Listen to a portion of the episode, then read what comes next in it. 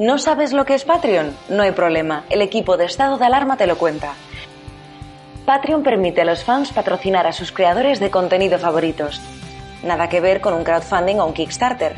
Patreon es una herramienta muy sencilla con la que los usuarios pueden apoyar de manera regular a bloggers, artistas, podcasters o cualquier creador de contenido. ¿Cómo funciona? Muy sencillo. Cuando te apuntas, aceptas a dar una cantidad al creador de contenido que sigues. La cantidad la eliges tú. Eso sí, el pago se efectuará mensualmente. Está chupado. Seleccionas el plan mensual que más te interesa, que más se ajuste a tus preferencias y ¡tachan! ¡Listo! Estando en Patreon también podrás estar al tanto de todas las noticias que surgen dentro del canal y también comunicarte directamente con ellos. Recuerda que dependiendo del plan que elijas, tendrás unas recompensas u otras. Asegúrate de leer cada recompensa para ver cuál encaja mejor contigo. Patreon. Empodera a la nueva generación de los creadores de contenido. ¿Contamos contigo? Gracias en nombre del equipo de Estado de Alarma por conseguir que este proyecto sea viable y llegue cada día más lejos. Muy buenas noches a todos, ¿qué tal estáis? Arranca Estado de Alarma y hoy vamos a hacer un homenaje, no se lo vamos a hacer a una víctima por coronavirus, que sin duda tienen todo nuestro cariño sus familiares, sino a una persona, un columnista del mundo que murió hace 20 años, en el año 2000, José Luis López de la Calle, que fue tiroteado por la espalda, como siempre han hecho estos cobardes de ETA, a los cuales el PNV, a los cuales la izquierda berchale han tratado de blanquear siempre y mirar para otro lado en el caso de los nacionalistas y aplaudir estos asesinatos en el caso de estos bildutarras que siguen sin, sin condenar tácitamente la violencia y siguen equiparando a víctimas con verdugos. Vamos a ver las imágenes de José Luis López de la Calle. Un fuerte abrazo a su familia porque sin duda fue uno de los grandes escritores, uno de los grandes columnistas del mundo que siempre luchó por la libertad y un compañero mío del mundo del País Vasco. Yo no tuve la suerte de coincidir con él, llegué años más tarde, pero sí pude palpar ese ambiente de intolerancia, de dictadura nacionalista, de dictadura proetarra que tuve que padecer yo y que sin duda José Luis López de la Calle y compañeros míos del mundo como José Mizarra padecieron incluso más que yo las amenazas de ETA, tener que vivir con escolta en algunos casos, y esos periodistas que fueron amenazados de muerte, que recibieron atentados y que incluso se tuvieron que ir del País Vasco huyendo de la opresión de ETA. Así que vamos a ver esas fotos y sin duda se merece un sonoro homenaje. No nos olvidemos de las víctimas del terrorismo, no nos olvidemos de sus familias y que no nos meta en la desmemoria este partido nacionalista que recogió las nueces de ese árbol que siempre agitó a base de tiros ETA y esa izquierda berchale que debería desaparecer del Congreso de los Diputados por blanquear el terrorismo y por aplaudir asesinatos como el de José Luis López de la Calle o como el de Miguel Ángel Blanco. Un abrazo, Marimar.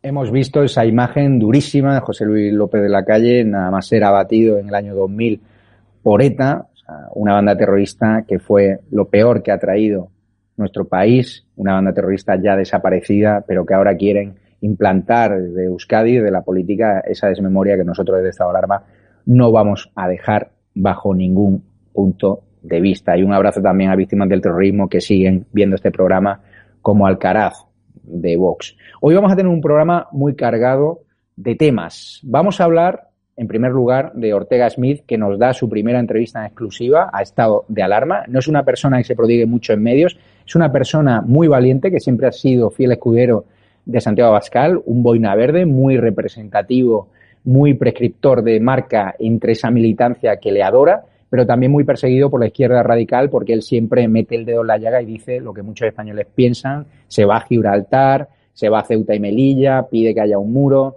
él es muy querido en esa militancia y nosotros hemos querido hoy entrevistarle y él ha aceptado la invitación en este canal de YouTube del que todo el mundo habla. Vamos a hablar también de que el posicionamiento de Inés Arrimadas en favor del gobierno de Sánchez, en favor incluso ahora de aprobar los presupuestos, lo cual ha llevado el temor a la Comunidad de Madrid y a la Junta de Andalucía de que el apoyo entre Ciudadanos y Sánchez pues pueda abrir una crisis de gobierno y pueda dar a Juan Marín la Junta de Andalucía o en el caso de la Comunidad de Madrid a Ignacio Aguado. Vamos a hablar porque esos movimientos provocaron la salida de Girauta, de Karina Mejías y ahora también el desplante de Albert Rivera, que son los líderes espirituales de Ciudadanos, aunque ahora no estén en primera fila, pero es que Albert Rivera ha dicho que hoy básicamente ha sugerido que no está de acuerdo con esa prórroga del estado de alarma como muchos otros españoles. Ahora mismo también hay fuego amigo dentro del PP. Hemos visto como los que presionaron a Pablo Casado para que se abstuviera en esa prórroga del estado de alarma ahora también le disparan por haber tomado esa decisión. Nosotros seguimos apoyando a Pablo Casado, seguimos apoyando al Partido Popular, pero la decisión de abstenerse en esa prórroga del estado de alarma es una decisión equivocada porque te iba a golpear el gobierno como te golpeó, te iba a golpear la derecha como te están golpeando y te iba a golpear la izquierda. Y ahora encima tus compañeros de partido, algún varón cobarde que te presionó para que te estuvieses y que luego desde sus equipos de prensa están llamando a diarios como El Mundo, por ejemplo, para filtrar esa información en contra de ti, Pablo. Y lo sabes y siempre te lo he avisado. Pero bueno, nosotros vamos a seguir hablando de este gobierno de la mentira, de la traición, y no entendemos cómo esa rimada se presta a pactar con un gobierno que dice que compró a los mejores proveedores de material sanitario. A ese hongkonés que apenas ha acabado la carrera y al cual el gobierno le ha dado un contrato de más de 200 millones de euros por material sanitario sin tener prácticamente experiencia, a esas empresas eróticas que venden productos eróticos y que han traído mascarillas o test rápidos fake, a esas empresas offshore, a esas empresas chinas piratas que os han traído test no homologados a pesar de que dijisteis que estaban homologados. Eso es los mejores proveedores. Salvadorilla, ministro de Sanidad, no tenéis vergüenza y vais a enfrentar a los tribunales. Pero es que ahora tenemos al umbral de Fernando Simón, que está completamente desacreditado, y que el gobierno está siguiendo con él una estrategia de que se queme él y nosotros siempre nos pare, nos esconderemos detrás de él diciendo que la culpa la tuvo un científico que puso el PP. Vale, pero es que eso ya no vale, eso no cuela, Iván Redondo. Entonces ahora dicen Lumbreras que el exceso de mortalidad están analizando si se puede deber a un, a un enorme accidente de tráfico, pero estamos locos, nos toman por tontos. Pero si las cifras reales ya son alucinantes de muertos, no lo estáis contando, los estudios hablan de más de 40.000 muertos cuando vosotros estáis diciendo 36.588 en el día de hoy y 221.000 contagios. Vendéis que ha habido una bajada de esa curva porque queréis que los muertos sean simples números y simples curvas y nosotros le vamos a poner rostros en estado de alarma, pero es que no es real, es que las cifras reales de muertos lo dice la justicia, lo dicen las actas de funciones, lo, dice, lo dicen los registros civiles, lo dicen los familiares a los cuales no estáis haciendo test a sus seres queridos que han fallecido porque no hay test, porque habéis confiado en empresas que no sirven para nada y queréis hacer un plan de desescalada sin saber si estamos contagiados o no. Y claro, los comerciantes no les convencéis porque no les renta abrir esas terrazas. Están pasando cosas tan lamentables como que Carmen Calvo, que nos alegramos de su recuperación, no haya pedido perdón. Hoy en Televisión Española, en esa Televisión Española de la manipulación y desinformación, eh, Xavier Fortes le ha hecho una entrevista a Jabón, como acostumbra, cuando va uno de Vox o del PP la atiza, pero cuando va Carmen Calvo, respeto institucional. Y claro, ahí nos encontramos con que Carmen Calvo no pide perdón, dice que lo ha pasado fatal como una víctima que entiende lo que han padecido otras mujeres porque ya lo ha pasado. No, señora, pida perdón, es que usted dijo que no iba a la vida en ello, en esa manifestación, que puso los intereses ideológicos, la bandera del feminismo radical, al cuidado de esas mujeres, a la salud de esas mujeres. Incluso una exdiputada del PSC ha fallecido por ir en alguna de esas manifestaciones feministas. Pida perdón, empatice como hizo el rey Juan Carlos en su momento cuando le pillaron cazando. Pero es que no lo hace porque se te va a desmoronar toda esa bandera ideológica, porque eres una farsa en sí. Y nos alegramos de que te hayas recuperado. Pero no estás legitimada para hacer política cuando dijiste nos va la vida en una manifestación que disparó los casos por coronavirus y ha provocado muchísimas muertes en Madrid. Y lo serán los tribunales los que investiguen, porque esto no fue culpa de la Comunidad de Madrid. Fue culpa de la delegación del gobierno que autorizó y fue culpa de ese gobierno que nos dijo ir a las manifestaciones, ir a eventos masivos, sin ni siquiera llevar guantes de nitrilo como llevaron algunas de sus ministras. Hay que recordar cómo se estigmatizó Ortega Smith cuando fue paciente por coronavirus, cómo lo persiguieron, cómo dijeron, el infectado es él. Y ahora que está Moncloa llena de coronavirus, que incluso han muerto dos servidores públicos, Irene Montero se ha hecho hasta cuatro test rápidos, a que no les estigmatizamos, a que los medios no le ponen foto de Ortega Smith o foto como aquel diputado de Vox de Almería, que este ha sido el contagiado. O sea, el señalamiento que sufrió Vox inicialmente por coronavirus fue lamentable y todos esos medios frivolizando el coronavirus y ahora como Risto Mejide diciendo que no, que ahora van contra el gobierno. No hay quien os crea, sois todos unos manipuladores y unos farsantes. Así que nada, vamos a empezar con este vídeo que resume todo el día de hoy y vamos a tener una mesa virtual con Benjamín López, con Carmen Tomás y con Infoblogger. Un abrazo fuerte y volvemos en breve a la mesa virtual. Hoy, buscados todavía por el gobierno, sobreviven como soldados de fortuna. Si tiene usted algún problema y si los encuentra, quizá pueda contratarlos.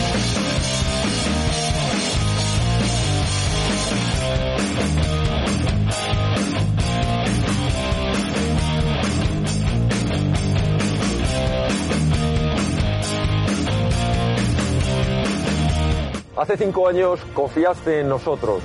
Comenzamos a construir una alternativa. Despertó la España viva, la España valiente. Hoy estamos creando la alternativa frente al socialcomunismo, la alternativa frente a la derechita cobarde.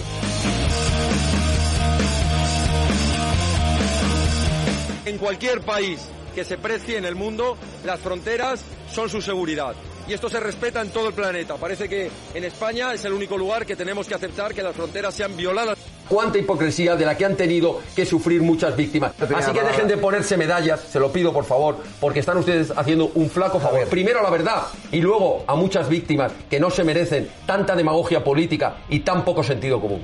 Porque estáis dispuestos a cambiar el rumbo del futuro de esta gran nación.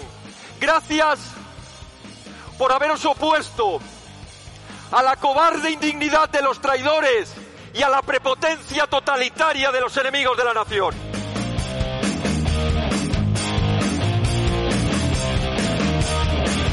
Que no se confundan, esto no es un acto de crispación, es todo lo contrario, es un acto de unidad, es un acto de amor a España. Que no se ha controlado la educación, no se ha controlado los medios de comunicación, incluyendo esta casa que sigue adoctrinando en el odio.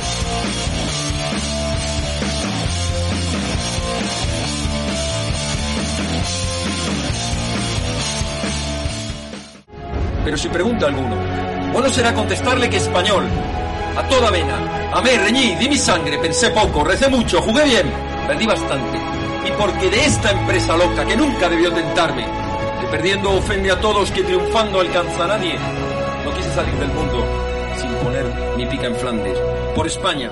Muy buenas noches, estamos ya en la mesa virtual. Hoy nos acompañan Carmen Tomás de Radio y Libertad Digital, Economía para Todos. Síganla en su programa de los sábados. ¿Qué tal, Carmen? Muy bien, muchas gracias. Encantada de estar con vosotros.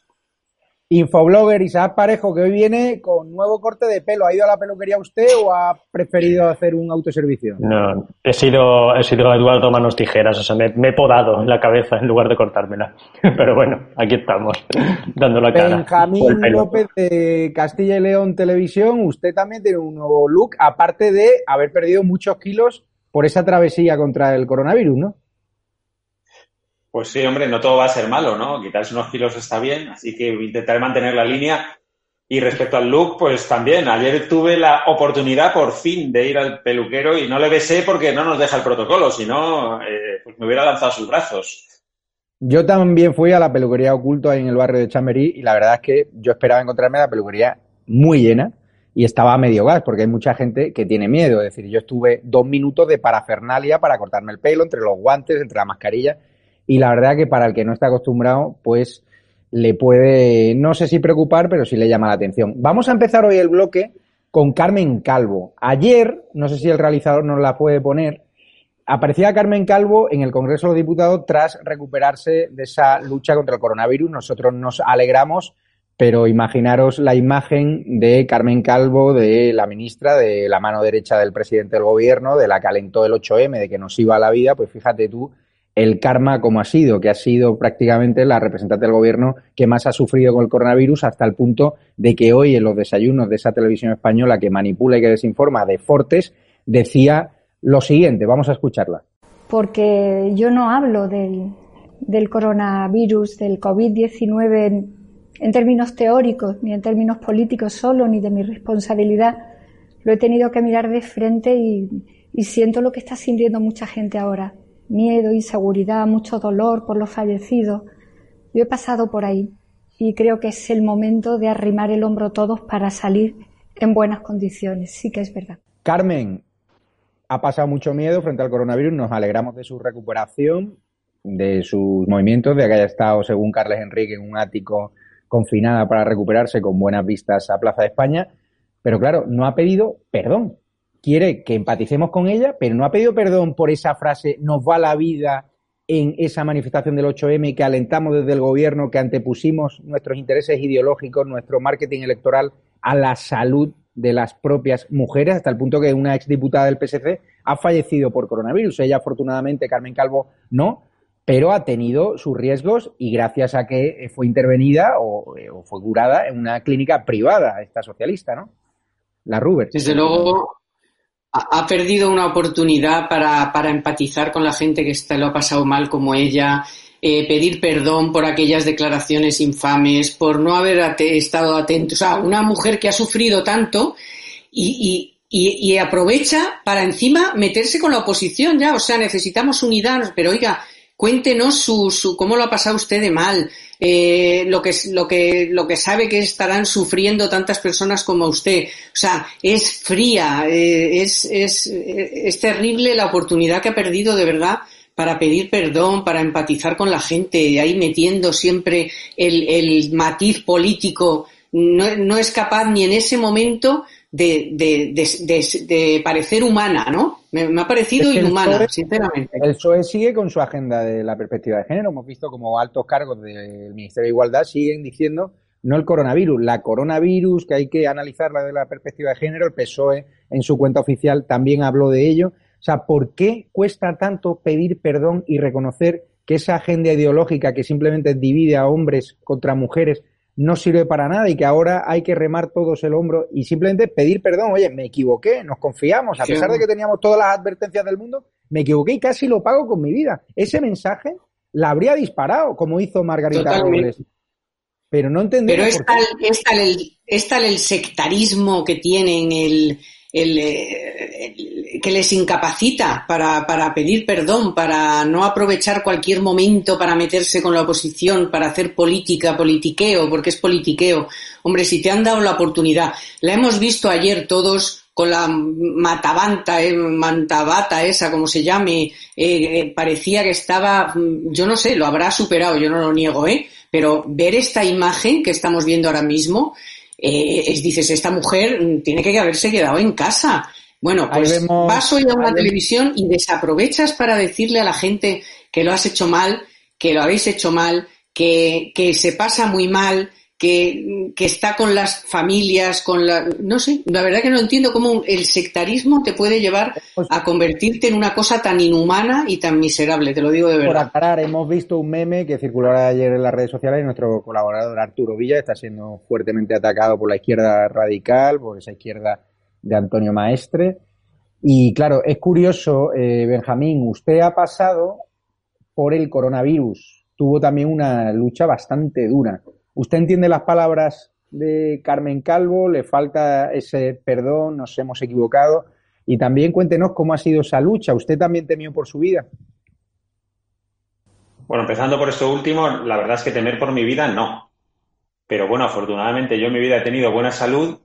En general, nunca he tenido enfermedades graves y esta vez es la vez que peor lo he pasado. Tuve bastantes días de fiebre alta, tuve que ir al hospital a que me hicieran radiografías no tuve esa pulmonía temida, pues esa neumonía tan temida, ¿no? Pero, pero sí, lo pasé, lo pasé regular.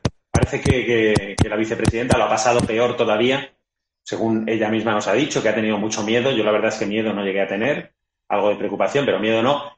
Y, me dice si lo entiendo, ¿no? Sus palabras eh, esta mañana en televisión española, pues la verdad es que, la verdad es que sí. sí las entiendo. Las entiendo porque, claro, es que la estrategia del gobierno ha sido en todo momento decirnos, bueno, que ellos lo han hecho fenomenal, que ha ocurrido en todos los, en todos los lugares lo mismo, que nadie podía prever esto, etcétera. Entonces, de ese burro no se bajan. Reconocer ahora un error sería bajarse del burro, sería dar marcha atrás y tirar por tierra toda su estrategia propagandística, ¿no? Lo cierto es que esta manifestación se mantuvo en el tiempo precisamente para no renunciar a una foto propagandística que querían hacer cuando ya desde finales de febrero, primerísimos de, marzo, se estaba viendo el peligro tremendo de todos esos actos, no se quisieron suspender los partidos de fútbol, las reuniones multitudinarias, para no tener que suspender el 8M. Y yo, claro, desde el punto de vista humano, me pregunto cómo es posible que una persona que abanderó el 8M, que animó a la gente a ir, a las mujeres especialmente, que lo ha pasado tan mal con el coronavirus, no se pregunte ahora bueno, ¿cuánta gente ha podido morir por aquella manifestación? Si es que eh, yo creo que el remordimiento de conciencia sería terrible. No vemos ese atisbo de remordimiento de conciencia porque gana el sectarismo, como decía Carmen, y gana el no apearse del burro propagandístico en el que se ha montado el gobierno para tratarnos de convencer que en todos los sitios ha sido igual. Pues no. Infoblogger, no sé si al ver usted ayer esa fotografía de Carmen Calvo en el Congreso con la mantita, ¿no? Esos memes que hacía Arturo Villa con Belén Esteban al lado, ¿se le ha ocurrido ya hacer algún vídeo original o va a tener un poco de, sensibilidad hacia ella, ¿no? Una sensibilidad que ella no ha tenido con las personas que han caído víctimas del coronavirus por culpa de esa manifestación del 8M que ella alentó, nos va la vida y tanto. Fíjese cómo usted ha acabado, Carmen Calvo. Es que no sé de qué a quién le sorprenden las palabras de Carmen Calvo. O sea, eh, a Carmen Calvo tú le quitas el feminismo y se queda en nada. O sea, es una política que, que, es la nada más absoluta. No ha aportado nunca nada a la política de este país cuando ha sido ministra antes y cuando y ahora que es vicepresidenta y ministra también. Y, y, si le quitas esa parte, o sea, se queda sin nada. Por, por eso no ha pedido perdón por, eh, por, alentar a la manifestación, ni por alentar a, a, a que acuda todas esas mujeres, esas 120.000 personas que se reunieron en Madrid. O sea, si pide perdón por eso, se queda desnuda en, eh, en, la política. Y al final, eso es lo que no puede pasarle a Carmen Calvo. Y Carmen Calvo tiene una especial, eh, es que es una persona fría y, y, y es, eh, y en mi opinión, es mala persona. O sea, es que es, es una persona que, que, odia de por sí, odia a todo lo que no sea eh, su pensamiento sectario. Entonces, yo me alegro, porque nunca, jamás me voy a, me voy a vanagloriar de que alguien enferme, por eso me alegro de que se recupere y que se haya recuperado. Y espero que algún día, eh, ya no ella, pero por lo menos eh, su gobierno eh, dé explicaciones eh, y pida perdón, porque creo que, creo que es lo mínimo. Aunque eso no le va a eximir de ninguna culpa, por lo menos eh, se dejaría ver algo de humanidad en este gobierno, que, que no ha admitido ni una sola crítica, no, ha, no, ha, pedido perdón por una sola acción que hayan hecho, al contrario, Marlaska dijo que no tenía nada que arrepentirse. Y, bueno, si, al final vemos que, no piden perdón, que, siguen eh, eh, diciendo que todo está genial y todo está bien, pues eh, pasarán a la historia como, como el gobierno eh, criminal que todos pensamos que es. Carmen Tomás, ayer tuvisteis un testimonio muy interesante en la tarde de Dieter relacionado con la gestión, con la nefasta gestión de la residencia de mayores, donde todavía lo peor está por llegar, porque a nosotros nos hablan familiares que tienen a sus personas mayores en la residencia de mayores y no saben absolutamente nada de ellas. Se han dado situaciones de muertos por COVID-19 conviviendo en la misma habitación con personas teóricamente sanas. Ha sido todo un despropósito. La Comunidad de Madrid pedía un protocolo para centros de mayores, la residencia de mayores también, y el gobierno y ya titubeó mucho a la hora de poner control y establecer ese protocolo, ¿no? Pero es que hoy más Carmen Calvo ha atacado duramente a los que han gestionado esas esas residencias de mayores, que es Iglesia. No sé si lo ha hecho a propósito, estamos viendo ya el fuego amigo, porque la responsabilidad de los centros de mayores era del vicepresidente del gobierno, Pablo Iglesias. Y ahí vemos el titular de OK Diario, que tienen que estar mejor atendidas. ¿Esto, Carmen Tomás, es fuego amigo o no? ¿O simplemente es un ataque contra la Comunidad de Madrid? ¿Qué quiere hacer aquí Carmen Calvo con no. ese ataque? Y también cuéntame lo que contaron ayer en la tarde de Dieter. Por eso. Estremecedor. Yo ya sus, yo ya sus ataques y sus rollos que tengan en el gobierno no, ahora mismo no me interesa. Me interesa efectivamente el testimonio que dio ayer en Es Radio el presidente de, digamos, la patronal, por decirlo así, de las residencias de ancianos. Porque aquí se está diciendo por la prensa de izquierdas que son de fondos buitres, que no sé qué. Bueno, este señor puso ayer eh, los datos encima de la mesa y solamente hay un 12% de residencias que son de unos fondos. El resto son eh, pymes y autónomos. De hecho, el 50% de las residencias en España son de 50 plazas. Este hombre dijo que desde que se produjo el estado de alarma no le ha llamado nadie del gobierno, nadie, y que cuando pedían material le mandaban morfina. Esto es que a mí me, dejó en shock todo el día de ayer y cada vez que lo cuento se me abre el corazón. Eh, morfina, morfina. Él piensa que puede haber en total, o sea que eh, sumando las residencias y las cifras que están dando, podemos llegar en España a los 45.000 fallecidos. Han estado sin material para los ancianos, pero sin material también para los cuidadores hasta hace apenas unos días. Esto es, el, esto es lo que hay desde el 14 de, de marzo. Antes, obviamente, mm, no había eh, ningún oficialmente no había nada que hacer, nada que pedir. Ellos seguían manteniendo sus, sus, sus médicos, sus enfermeros, porque a todo esto parece que en las residencias son todo, yo qué sé, gente que ha salido de por ahí, ¿no? En las residencias hay médico, hay enfermeras, hay cuidadoras especializadas. O sea, la verdad, os, os invito a, ver, a oírlo porque es un testimonio estremecedor sobre el estado de abandono en el que este gobierno ha dejado a las residencias de ancianos por lo menos desde el 14 de marzo. No han hablado con ellos y estamos ayer, ¿eh? Ayer. hoy igual se les ha caído la cara de vergüenza y les han llamado. Vamos a hacer las intervenciones un poquito más cortas, que hoy tenemos la entrevista en exclusiva. Ortega Smith. Vale, pero eran datos.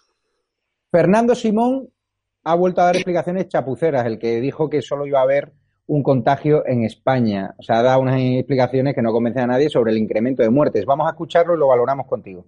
De la cual quizás se puede intervenir pero lo cierto es que todos esos incrementos son incrementos estadísticos que se tienen luego que asociar a una causa.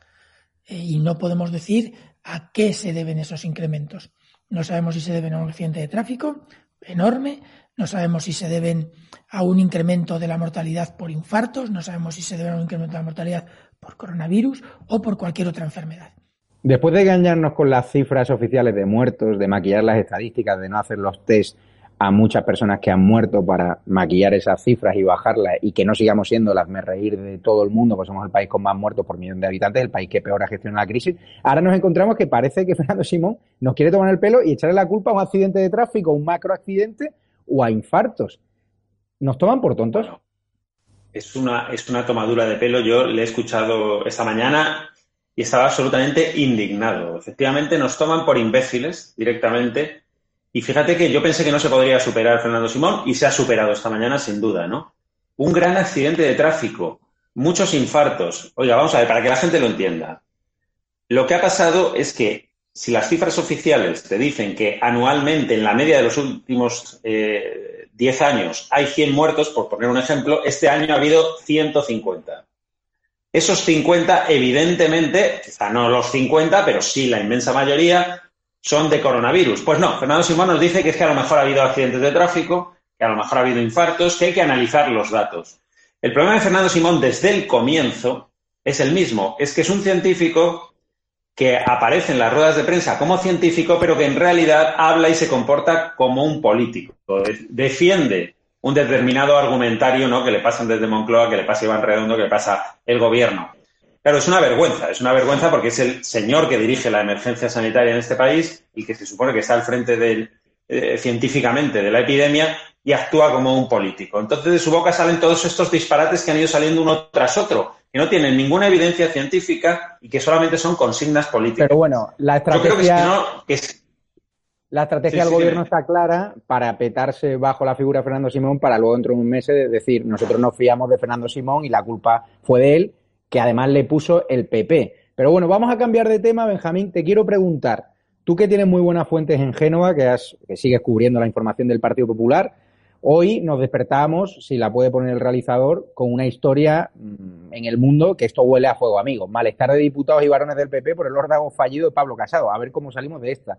Pablo Casado, con su abstención, que fue decidida media horita antes de, no media hora antes, pero media hora antes de hacer pública la decisión. Es decir, a primera hora de la mañana no se sabía qué iba a hacer. En principio, en Génova nos contaban que él iba a votar en contra de esa prórroga del estado de alarma como hizo Vox. No sé qué pasó, horas después se abstuvo. No sé si hubo presiones de Feijó. Feijó inicialmente el lunes decía que él estaba contrario a esa prórroga del estado de alarma, pero que quería un estado de alarma concreto en el tiempo, Pedro Sánchez lo concretó, consiguió esa prórroga y ahora nos encontramos como el señor Casado se ha quedado en tierra de nadie porque le atacan desde la derecha y le atacan desde la izquierda.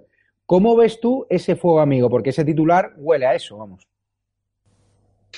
Sí, sin duda, sin duda huele a eso. Y, ¿cómo lo veo? Pues hombre, yo creo sinceramente que no lo ha gestionado bien el PP este asunto. No lo ha gestionado bien porque si tú marcas, si tú amagas, al final tienes que acabar dando porque si no, efectivamente te pasa lo que tú estás diciendo, que te pueden atacar por ambos, por ambos lados, ¿no? Por la derecha, por la izquierda, por todas partes. Eh, yo creo que no ha sido buena la estrategia, no lo ha gestionado bien, repito. Es verdad que ellos han intentado plantear una alternativa al estado de alarma, pero no lo han hecho de forma suficientemente clara y contundente para votar no presentando otra opción, porque si no hay mucha gente que no está tan metida en la política, que lo ve desde su casa y dice, bueno, pero entonces, ¿qué va a pasar? Eh, votamos no al estado de alarma y mañana salimos todos a la calle. Había alternativas y eso había que haberlo dejado, yo creo, mucho más claro y mucho más nítido. Porque si no te ocurre lo que, lo que le ha ocurrido al final, que te quedas un poco en tierra, en tierra de nadie, ¿no? Eh, te, sacuden por, te sacuden por ambas partes. No lo ha gestionado bien, yo creo que todavía en los próximos, tiene 15 días ahora para, para plantear porque ha dicho que ya no va a volver a, apoyar más ni siquiera abstenerse, ¿no? Parece ser que dentro de 15 días será no, pero lo tiene que justificar muy bien y dejar muy claro en la opinión pública cuál es la alternativa que ofrece el PP, que las hay, desde luego, pero hay que, hay que explicarlo, porque si no la gente no lo entiende. Este programa sigue confiando en Pablo Casado, en el Partido Popular, al igual que en Vox, en Ciudadanos ya menos, porque está claro que la señora Rimadas, cuando se está abriendo a pactar ya presupuestos con el presidente del bulo, con Pedro Sánchez, pues ya habla de una estrategia de ciudadanos que habla de eso que decía Carles Enrique, de pactos más globales que pongan en peligro incluso la Comunidad de Madrid o la Junta de Andalucía. Voy a darle paso a Infoblogger. Infoblogger, ¿es el final de Ciudadanos? Porque está claro que la salida de Girauta ha sido todo un tsunami, muchos militantes no entienden nada.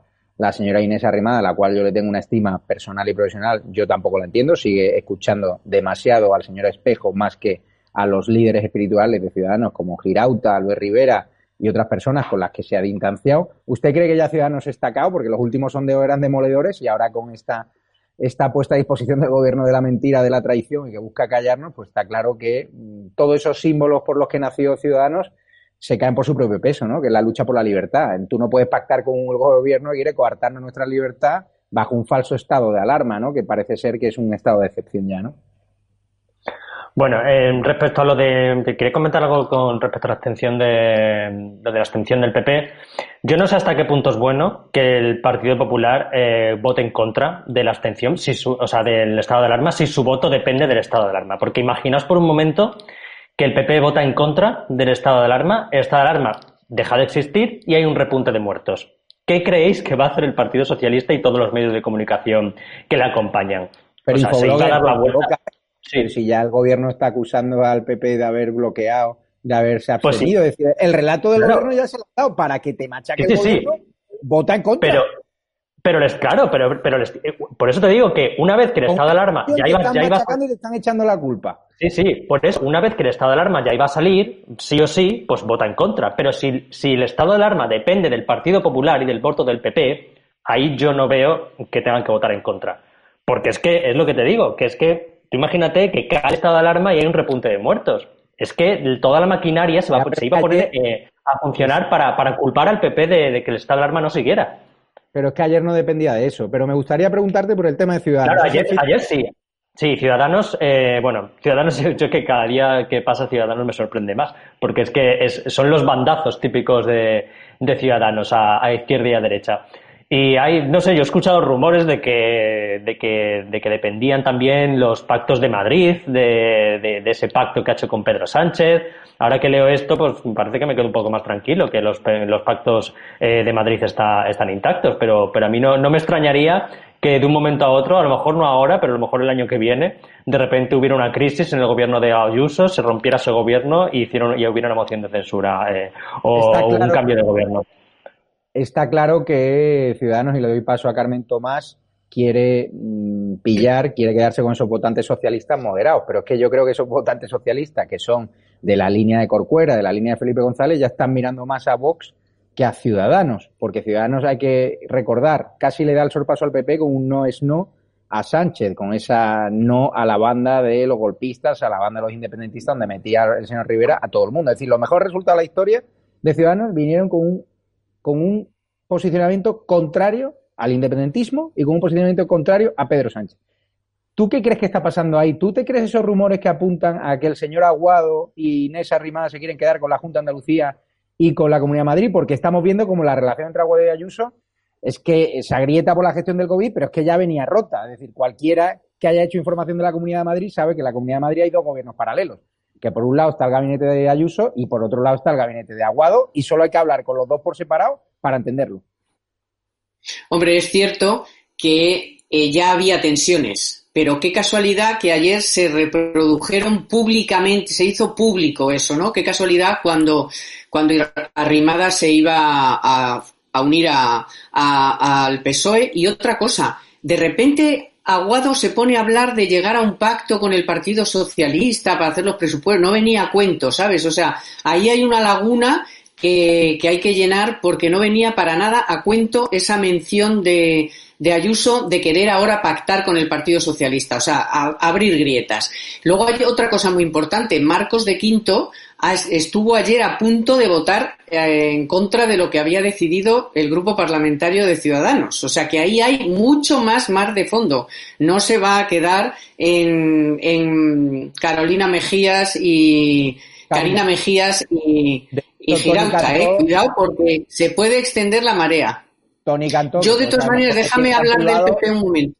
No ha dicho nada. Sí, pero muy brevemente, Carmen, porque hoy vamos muy. No, muy breve. Muy breve, no, no, que es que yo creo que se equivocó, yo hubiera votado que no, te van a echar la, o sea, la porquería te la echan igual, pero vamos a ver, si ayer hizo un discurso impecable y entre cacatúas, mentirosos, no sé cuántas, o sea, y te abstienes, y ya lo dijo a Casado, o sea, si voto a favor, me insultan, si me abstengo, me insultan, o sea, que da igual, la, el PP tenía que haber votado ayer, no. ¿Por qué? Porque hay alternativas al estado de alarma, excepción que nos tiene metidos y que quiere extender por lo menos seis semanas más. Porque, Carmen, preguntarte muy brevemente, lo que decía el presidente del gobierno, que de este estado de alarma dependía la ayuda de los ERTE, ¿había otra fórmula legal para sacar el dinero de los ERTE y prorrogar el estado de alarma? Ese es el discurso de Moncloa. Claro. Pero vamos a ver, si, si es lo que le ha ofrecido a Ciudadanos, luego se podía sacar del estado de alarma. O sea, dice Inés Arrimadas que lo que ha sacado a Sánchez es básicamente hablar mucho y tal y cual, pero concreto que los ERTE salieran del, estado de alarma. Luego, ellos mismos han dejado claro que sí se podía, que es mentira. O sea, tú. Y luego, además, estaban reunidos patronal, empresarios y sindicatos intentando ver las fórmulas para que les, eh, los ERTE se puedan, eh, puedan eh, ir por libre en un decreto ley aparte. Luego, es todo mentira. O sea, fue todo teatro. Por supuesto que se puede hacer al margen y no hace falta ningún estado de alarma porque eso se lo inventó eh, Fátima Báñez, le dio aire porque inventados estaban, pero le dio cobertura y fue lo que nos salvó de miles de millones de empleos, con lo cual, por favor, que, va a hacer falta un estado de alarma para poner los ERTE en marcha. O sea, más falso no puede ser. Para la próxima ronda, eh, habla con tus familiares que creo que están chupando demasiado wifi y te estás quedando muy colgada. ¿Sí? Ah, pues no sé.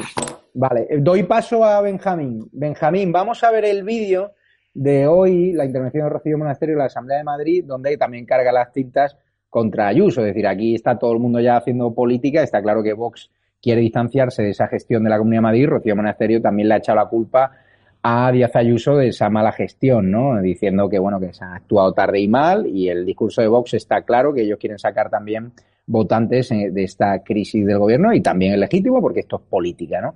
Vamos a escuchar a Rocío Monasterio lo que ha dicho hoy. Tiene usted un socio de gobierno que no duda en entregarse a la izquierda y en ir a socorrerlo, como ya vimos ayer en el Congreso, donde no dudaron en socorrer a Sánchez, aunque eso fuera poner en peligro los derechos y libertades y cercenar los derechos y libertades de todos los españoles. Un socio que está más preocupado en aparentar que manda que en ayudar en el mando. Lo que ocurrió ayer en el Consejo de Gobierno no se puede volver a repetir, no se puede volver a repetir.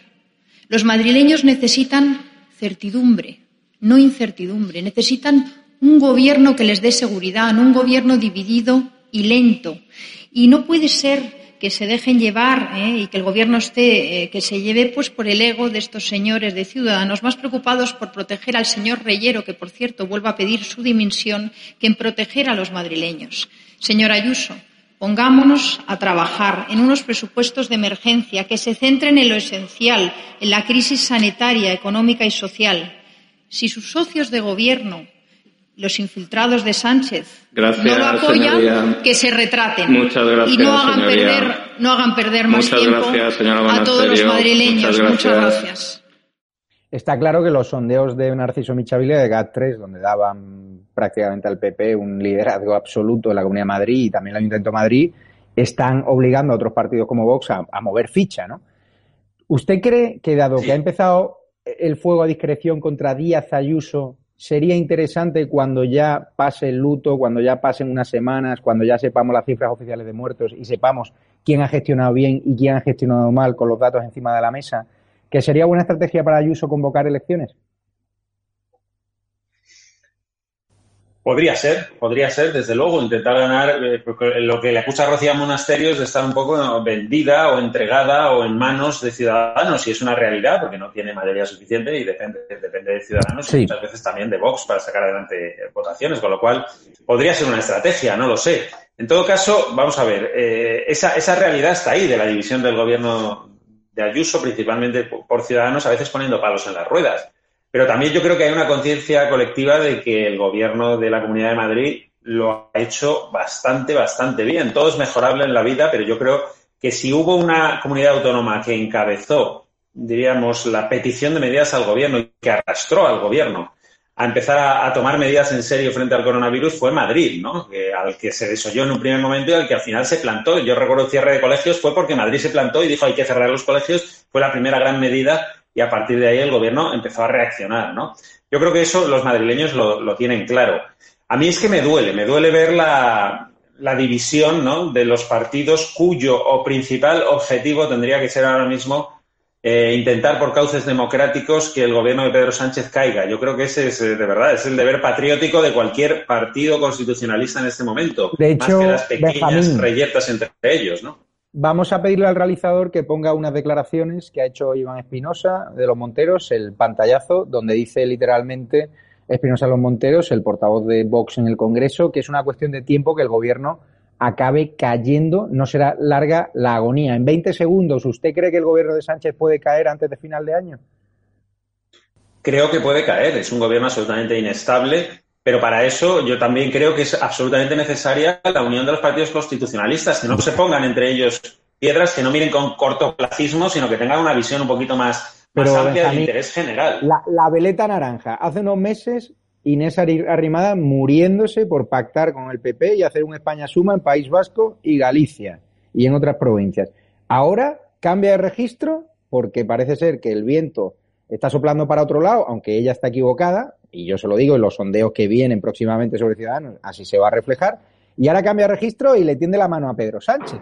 Pero es que yo creo que con este Ciudadanos Veleta va a ser muy complicado sacar a Sánchez del gobierno. Necesitamos el constitucionalismo al mejor Ciudadanos que encarnó el señor Albert Rivera, que encarnó la propia Inés Arrimadas cuando abandonó, no, cuando era líder en el Parlamento, la líder más votada, y que jamás debería haberse ido de esa tribuna parlamentaria porque no planteó ni siquiera una opción de gobierno alternativa al independentismo cuando fuiste la más votada, Inés.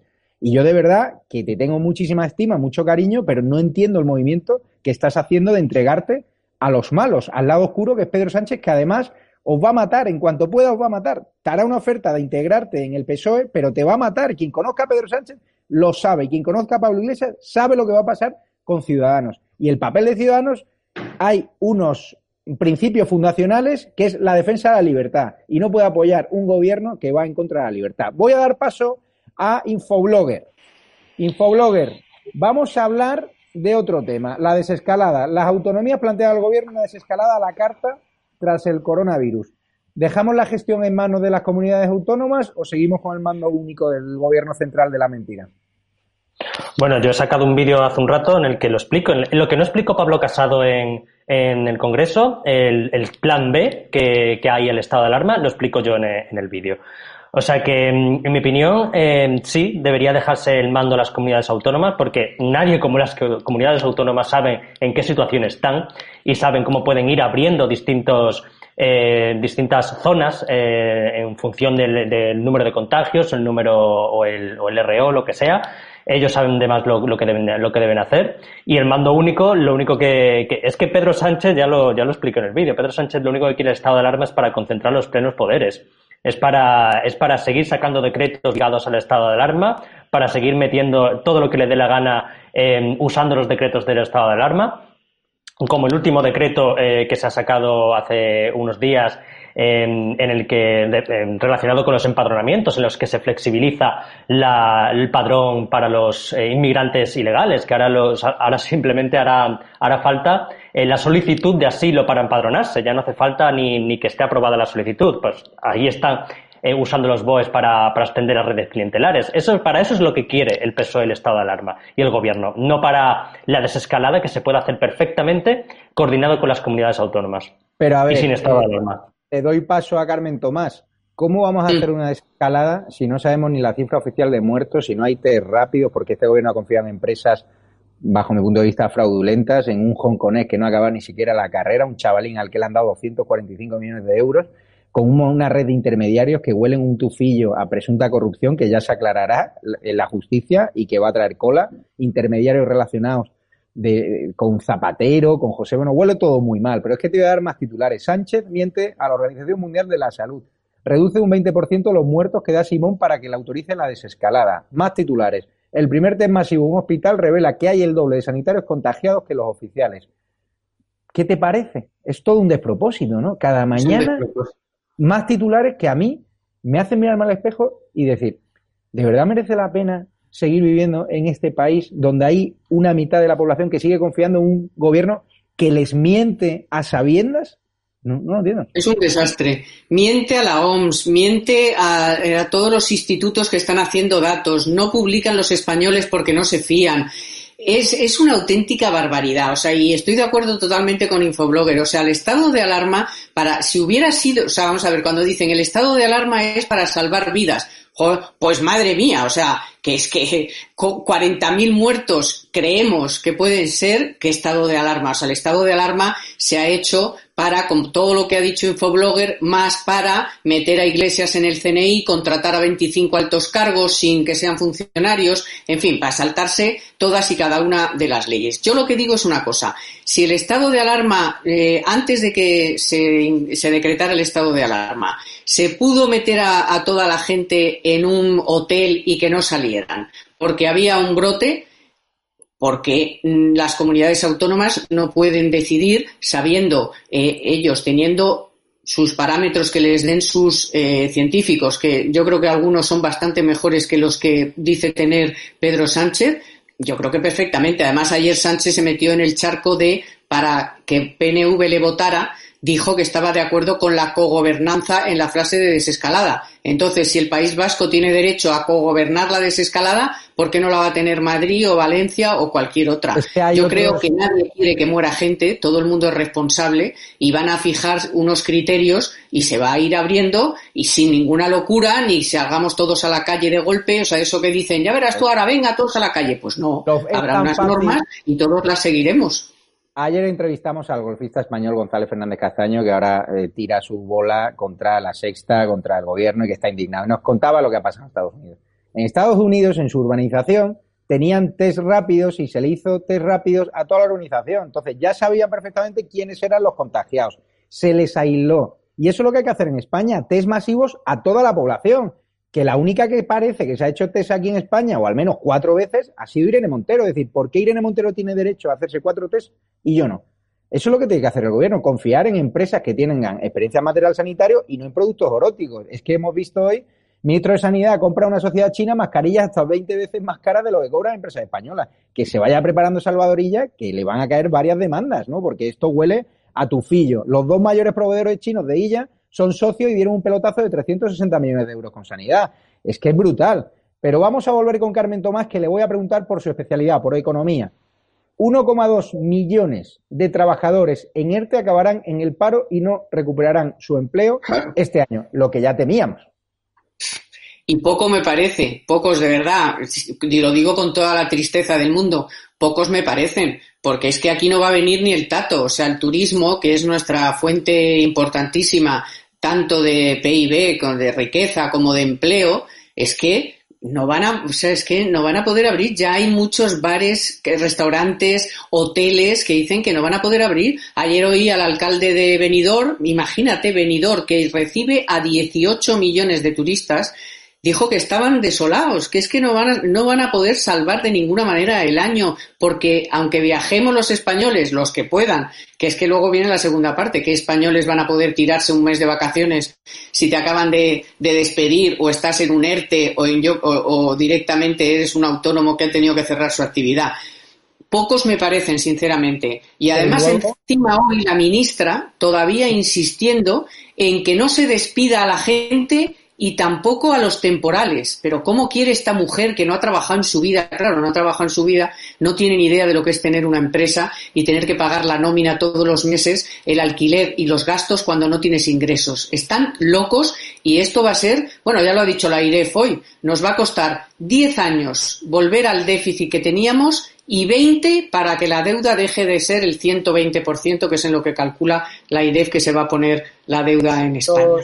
Ellos quieren hundir la economía, quieren hundir a los empresarios, a las pymes, a los autónomos, porque ellos consideran que ese votante ya lo han perdido y quieren establecer la paguita, esas redes clientelares, como ha hecho el PSOE en los seres de Andalucía, donde se gastaban mi dinero, el de muchos andaluces, en prostitutas y cocaína. Es lo que quieren hacer. Pero te quiero preguntar la última pregunta y ya te despido, Carmen. Hoy ha habido una operación, o ayer, muy interesante, que Telefónica ha firmado una fusión para crear un operador líder en el Reino Unido valorado en 36.000 millones de euros. Es decir, los movimientos empresariales no se están parando. Está claro que los grandes siguen moviéndose. los grandes se mueven. es una... un segundo. ¿Es esta crisis también la oportunidad para las grandes corporaciones que se van a comer a las pequeñas? Pues mira, en España siempre una de las cosas que siempre hemos dicho es que no tenemos muchas grandes empresas y, es, y en España tiene que haber mucha pyme, mucho autónomo, está fenomenal, pero tenemos que tener grandes empresas y una de ellas obviamente es Telefónica.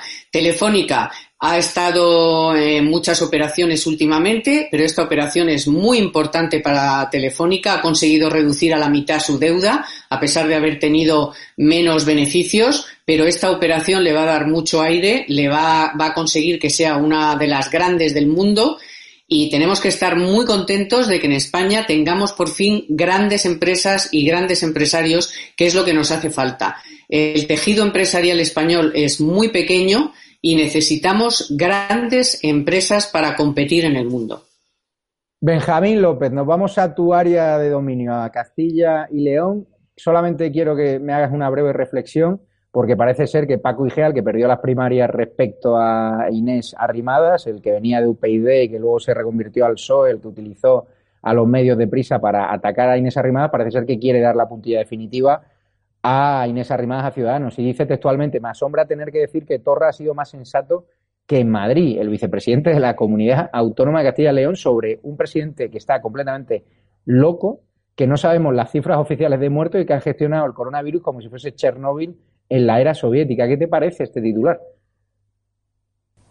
Pues hombre, viniendo de IGEA, la verdad es que no me sorprende porque es especialista en dejar titulares de este tipo, pero es que además la clave es la que tú decías, ¿no? Esa esta herida no cerrada con, la dirección nacional del partido por parte de IGEA y no me extraña porque la verdad es que acuérdate del episodio de las primarias, ¿no? Donde él denunció un pucherazo, al final le tuvieron que dar la razón porque el pucherazo existía a favor de, Silvia Clemente, ex del PP, y desde entonces, pues es que, ¿cómo puede ser buena la relación entre eh, el partido, la relación orgánica y una persona a la que han intentado dar un pucherazo?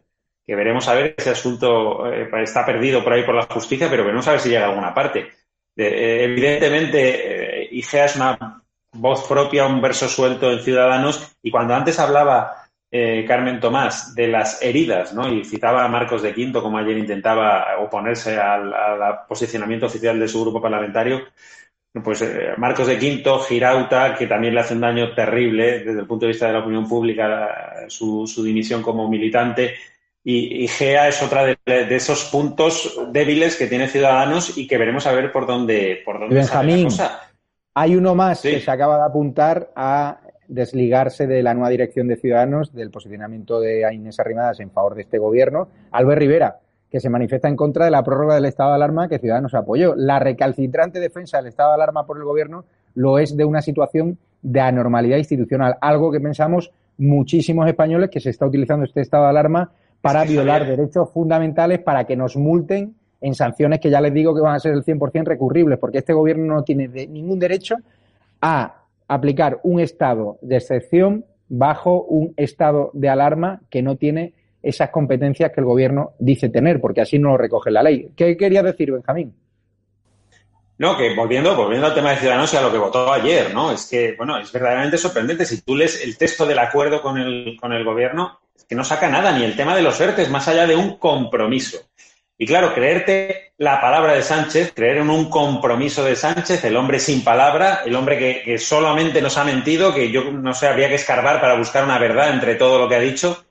Hombre, eh, no sé si es enternecedor incluso creerte. Es como si te da, como si el Lute te firma un cheque, ¿sabes? Es, es, verdaderamente increíble que alguien pueda dar credibilidad al presidente del gobierno. Esto forma parte de una estrategia desesperada política para intentar salir de la irrelevancia en la que me temo que Ciudadanos ha caído ya, ¿eh? Porque Benjamín, cuando, tú caes desplomado es muy difícil remontar.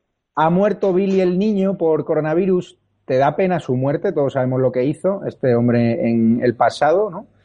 Y que torturó, ¿no? Y todos sabemos qué papel jugó en el franquismo. ¿Te da pena su muerte por coronavirus? Hombre, verás, yo no deseo a nadie que se muera, ¿eh?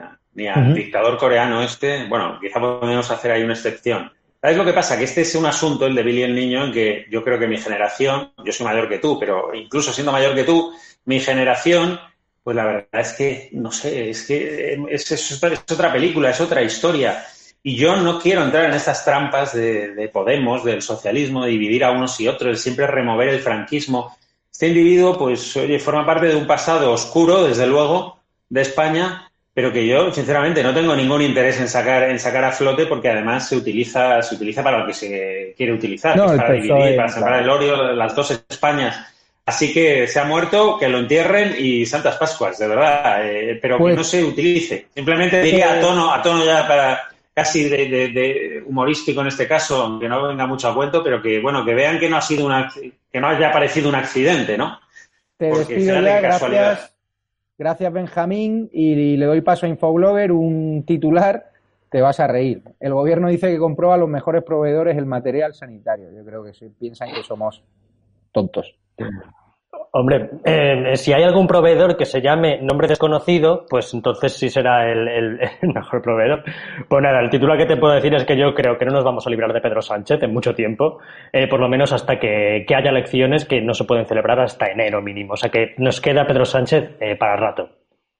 Bueno, la crisis durará al menos tres años. La economía no recuperará el nivel previo a la pandemia hasta 2023. Nos queda crisis para rato. Yo no tengo tan claro que nos quede para rato Pedro Sánchez porque un país que pasa hambre y donde pueda, donde ya hay sangre, es decir, donde hay muchos muertos por coronavirus, ya hablan los estudios de casi 45.000, aunque las cifras oficiales son mucho menores, hablan de más de 30.000, pues está claro que ese desgaste, mm, si la señora Inés Arrimadas insiste, pues sí que aguantará Pedro Sánchez en el gobierno, pero esperemos los que tenemos interlocución directa con ella que podamos convencerla, no solo por su bien, sino por el bien de su formación política, que se merece mucho. Hay muchísimos militantes y diputados brillantes de Ciudadanos y de verdad queremos que Ciudadanos siga siendo el partido que fue un partido defensor de la libertad.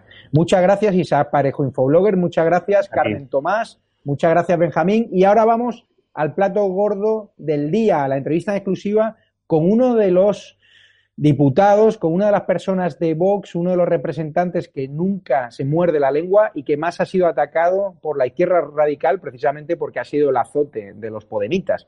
Es Ortega Smith, a él le señalaron, le estigmatizaron por ser uno de los primeros pacientes por coronavirus con, relevancia pública. Hoy va a contar cómo fue esa lucha, como él la denomina, contra el virus chino, cómo van esa organización de manifestaciones cívicas en la calle que propone Vox y si ya están cocinando esa moción de censura que deslizó ayer el líder de Vox en un discurso brillante, Santiago Bascán, en el Congreso de los Diputados.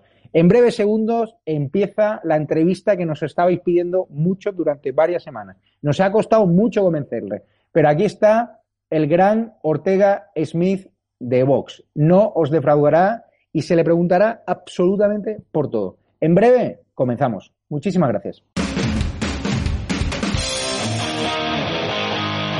Hoy, todavía por el gobierno, sobreviven como soldados de fortuna. Si tiene usted algún problema y si nos encuentra, quizá pueda contratarlo.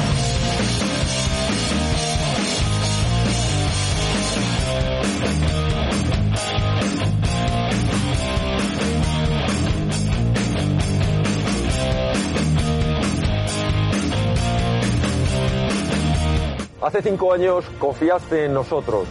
Comenzamos a construir una alternativa. Despertó la España viva, la España valiente. Hoy estamos creando la alternativa frente al social comunismo, la alternativa frente a la derechita cobarde.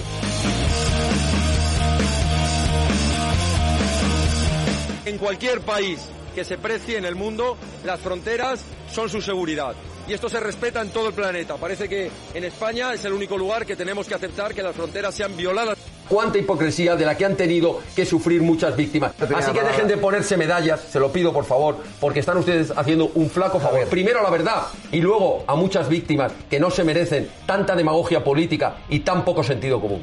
Porque estáis dispuestos a cambiar el rumbo del futuro de esta gran nación. Gracias por haberos opuesto a la cobarde indignidad de los traidores y a la prepotencia totalitaria de los enemigos de la nación.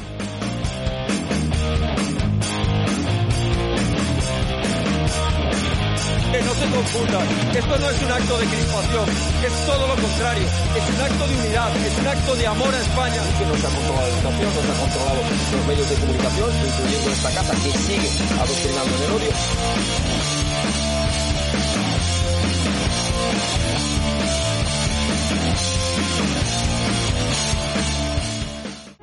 Pero si pregunta alguno, bueno será contestarle que español, a toda vena, amé, reñí, di mi sangre, pensé poco, recé mucho, jugué bien, perdí bastante.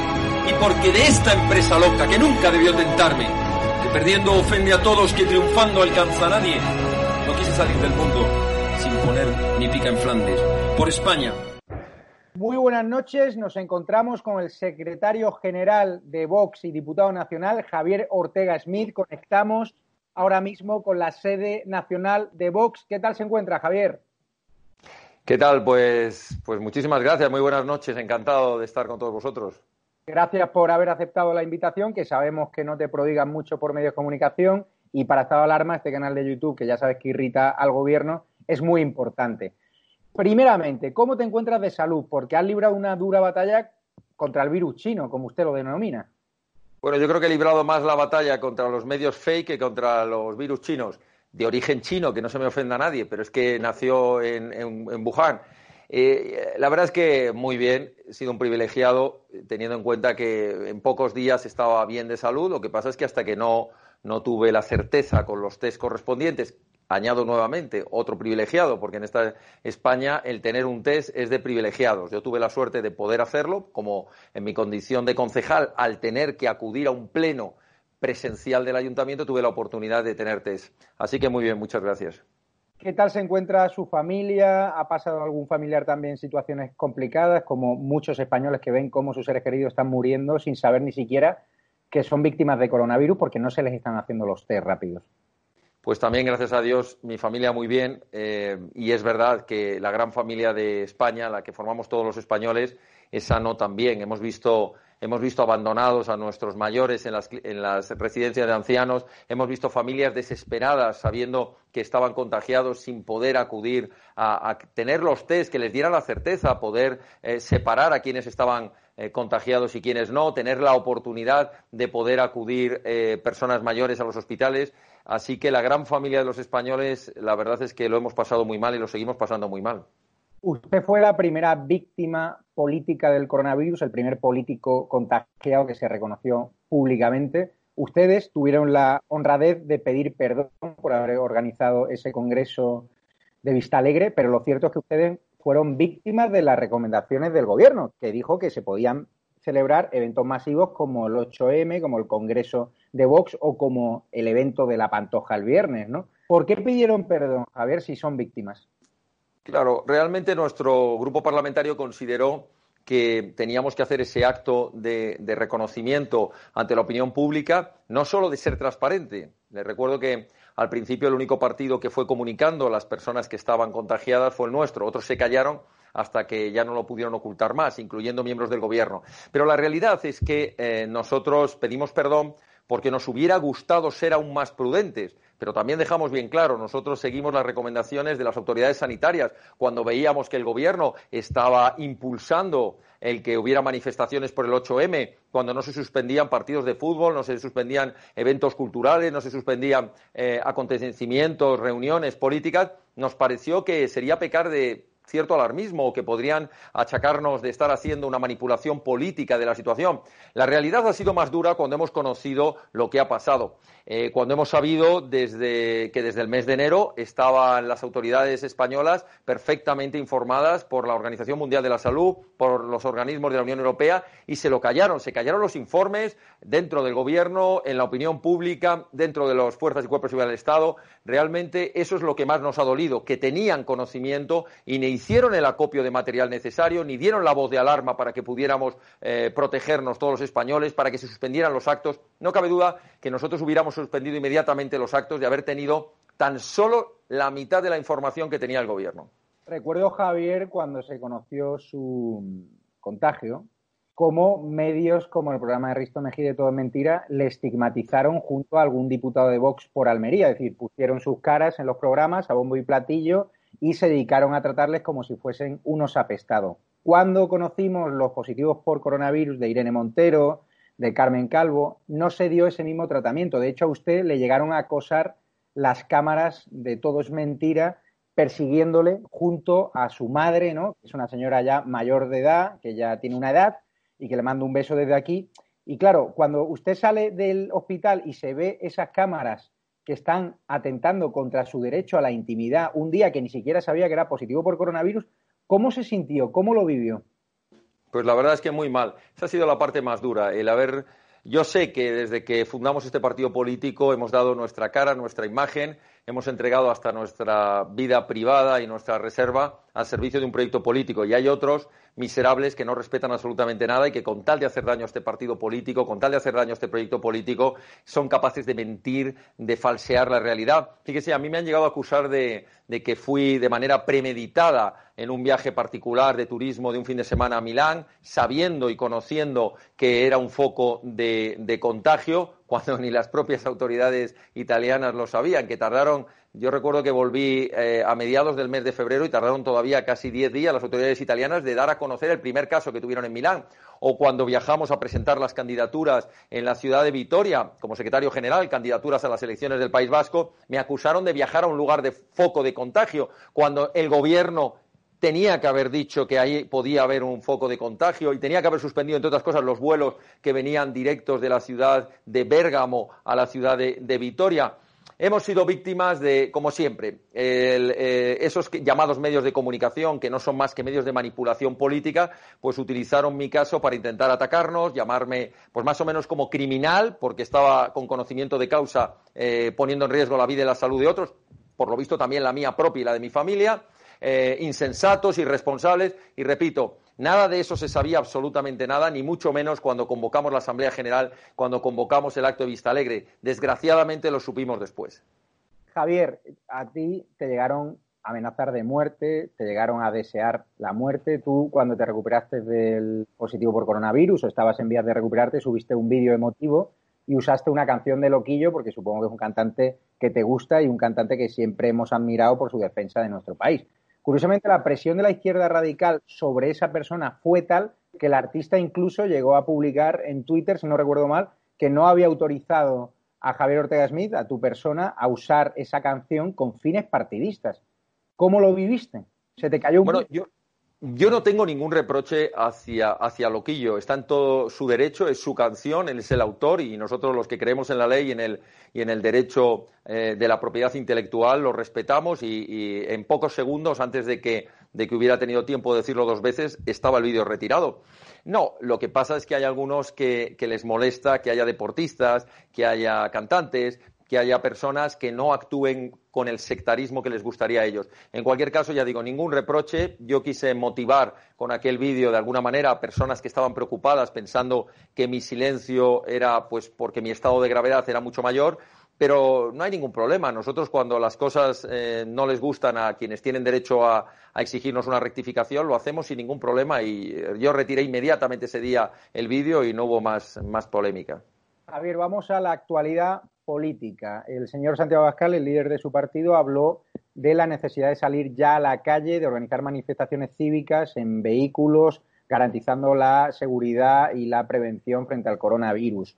¿Cuándo se van a celebrar esas manifestaciones? Los españoles, muchos nos preguntan en estado de alarma si van a poder salir, a la calle, si el gobierno va a prohibir el derecho a manifestación, como hizo ya la semana pasada con una manifestación que se programó también y se impulsó para llenar la castellana de coches.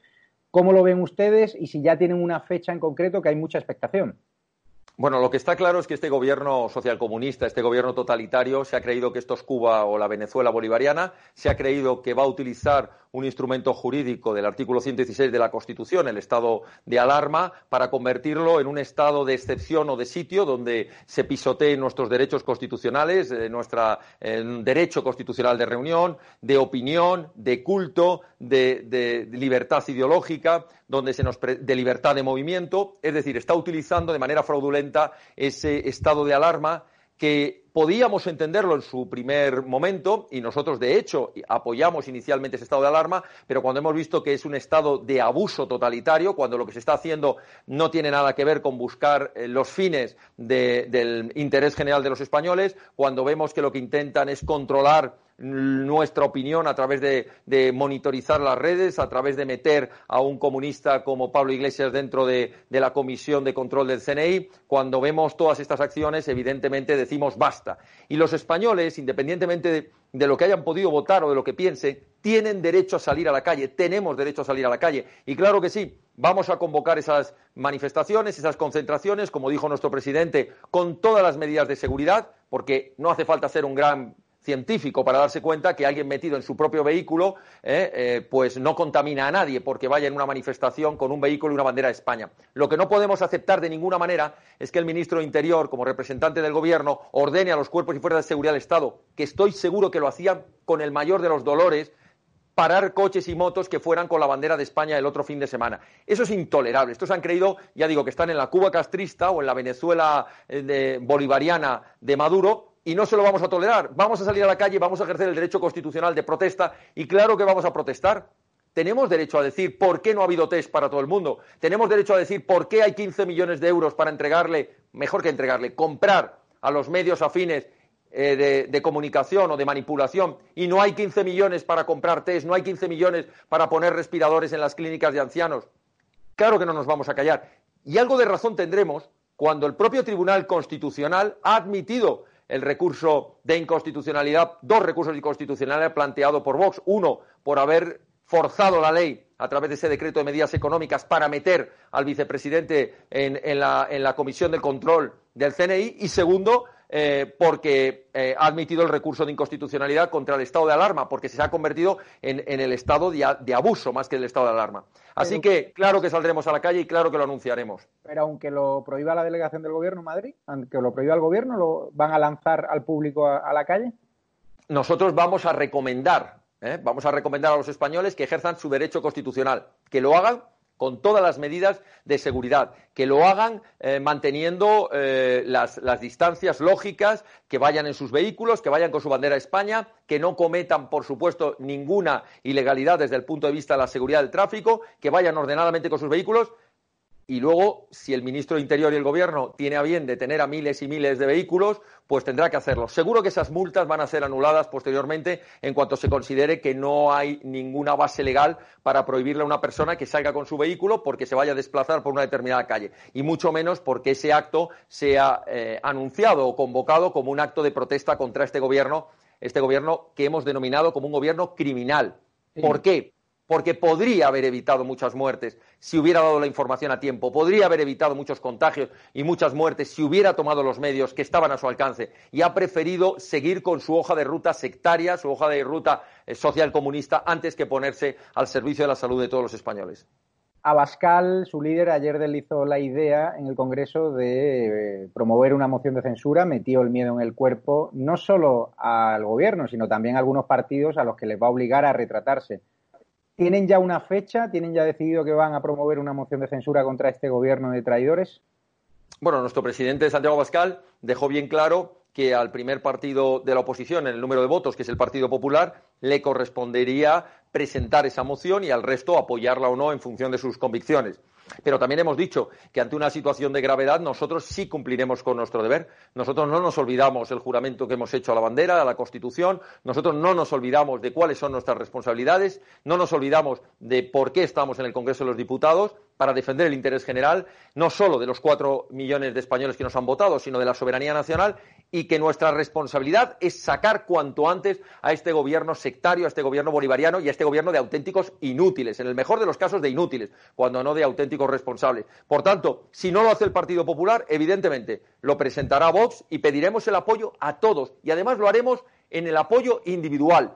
Les miraremos a los ojos a los diputados y les diremos, olvídese de sus siglas, piense en el pueblo español, piense en los ancianos que han muerto abandonados y solos, piense en nuestros cuerpos y fuerzas de seguridad del Estado y nuestras fuerzas armadas que lo están dando todo, en nuestros servicios de seguridad, piense en nuestros agricultores, en nuestros ganaderos, piense en la gente que no se ha rendido, en la gente que ha sido capaz de arriesgar su salud por defendernos al, al resto. Piense en ellos y ahora dígame si este gobierno se merece ser el gobierno de España. Y no pedimos estar nosotros en el gobierno, no se nos pasa por la cabeza. Decimos, como ya hemos propuesto hace tiempo, convóquese a un gobierno de emergencia nacional, formado por técnicos, los mejores especialistas en materia sanitaria, los mejores especialistas en materia de seguridad y los mejores especialistas en política social, y que juntos esos especialistas durante seis meses, un año o lo que sea necesario, saquen a España de este, de este hoyo terrible, de este agujero terrible, de esta tragedia nacional que es no solo sanitaria, sino también económica, social e institucional. ¿Cómo, posiciona, o sea, ¿Cómo valora el posicionamiento del Partido Popular de abstenerse a la prórroga del estado de alarma? Una decisión difícil que tomó ayer el líder del PP, Pablo Casado, y al cual le han llovido críticas de la izquierda, de la derecha, del gobierno, incluso desde dentro de su partido, ¿no? Donde hay fuego, amigo. Bueno, hay algunos que, que nos critican mucho cuando simplificamos las frases en política para que se nos entienda. Cuando le llamamos derechita cobardes por algo.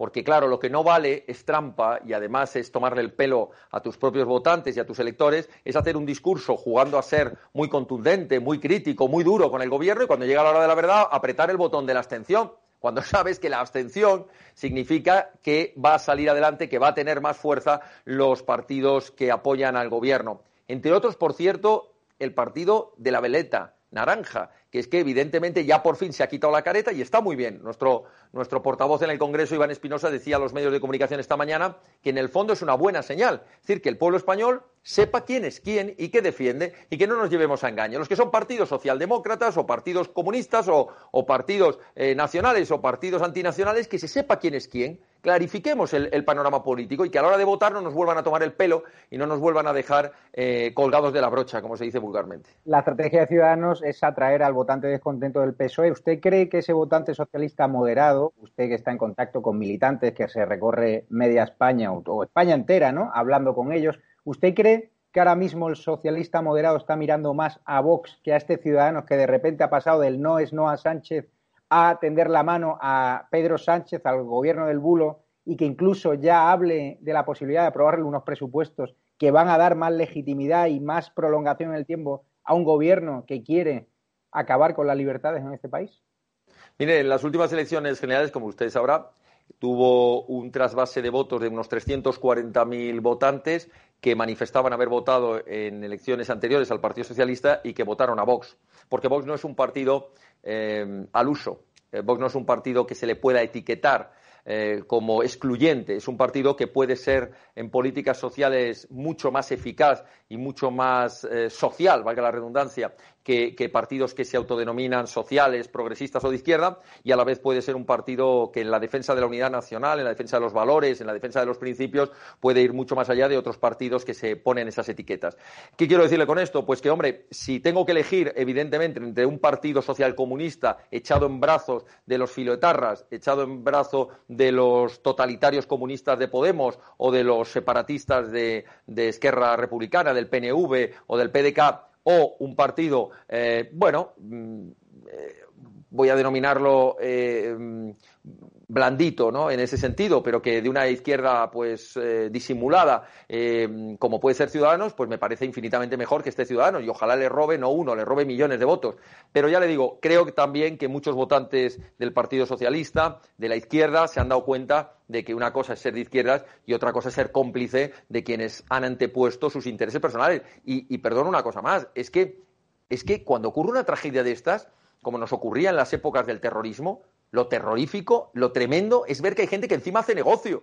Es decir, que detrás de esta terrible pandemia, detrás de esta terrible crisis nacional sanitaria, donde están muriendo miles de personas, muchísimos más de las que nos dice el gobierno, resulta que hay gente que se ha dedicado a hacer negocio con contratos fraudulentos, con mascarillas falsas, con, mm, respiradores que se quedan en la frontera, con test que están eh, falsos o que, o que no sirven absolutamente para nada, con contratos millonarios pagando muchísimo más de lo que hubiera costado hacer esos productos o contratarlos en la industria nacional. Es decir, todavía hay sinvergüenzas que el gobierno les ha entregado a amigos suyos contratos millonarios, em, pero que no han resuelto absolutamente nada la situación salvo su bolsillo. ¿Usted cree que les vamos a ver en la cárcel a esos responsables de que hayan puesto nuestra salud y la salud de millones de españoles en manos de empresas offshore, en manos de empresas sin experiencia material sanitario, en manos de empresas que, como decía Macarena Olona, hay ya un tufillo, ¿no? A corrupción, porque hay intermediarios vinculados con Zapatero, con José Bono. Es decir, esto huele un poco mal. ¿Crees que esas responsabilidades las van a pagar en los juzgados o incluso con penas de cárcel? Pues nosotros haremos todo lo posible y yo tengo la confianza en que lo lograremos.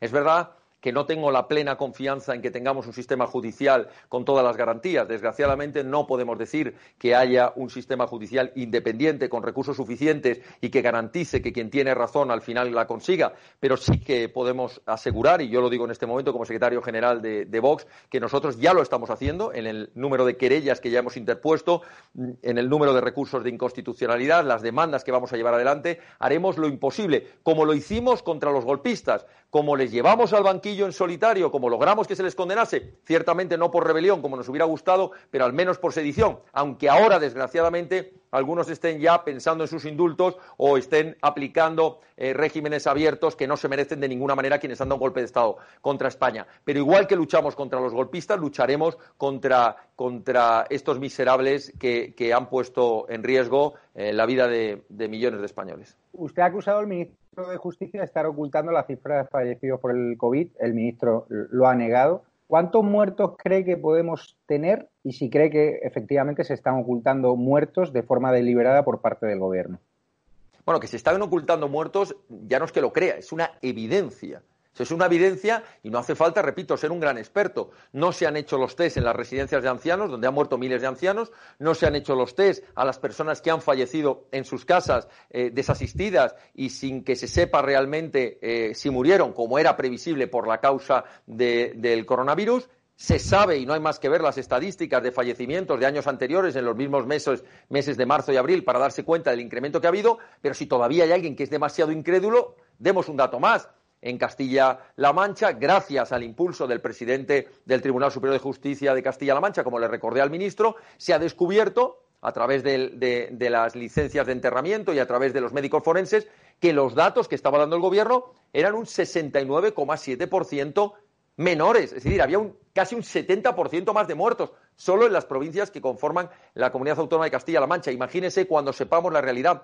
Pero claro, eh, ha habido algunos que se han precipitado en, salir corriendo y en querer, eh, bueno, pues esos muertos se incineran y, no hay más posibilidades de hacerles, lógicamente, autopsias ni, ni hacerles ningún tipo de análisis o de test post-mortem. Pero no cabe duda de que hay unas estadísticas comparativas con otros años y hay una serie de síntomas que los médicos pueden acreditar perfectamente. Oiga, esta persona no le hice el test, pero tenía toda la sintomatología para poder afirmar con un 80% de probabilidades que murió por el coronavirus. Así que trágicamente, y esto de hablar de las cifras resulta siempre muy doloroso, detrás hay nombres de personas, familias, es doloroso, pero las cifras son importantes porque evidentemente, comparado con otros países que hicieron lo que había que hacer a tiempo, pues evidentemente no es lo mismo tener 50.000 o 60.000 muertos en España que tener 2.000 o 3.000 o 4.000, siendo una sola muerte ya gravísimo y tristísimo. Pero claro, eh, eh, aumenta la gravedad del delito y aumenta la gravedad de la responsabilidad.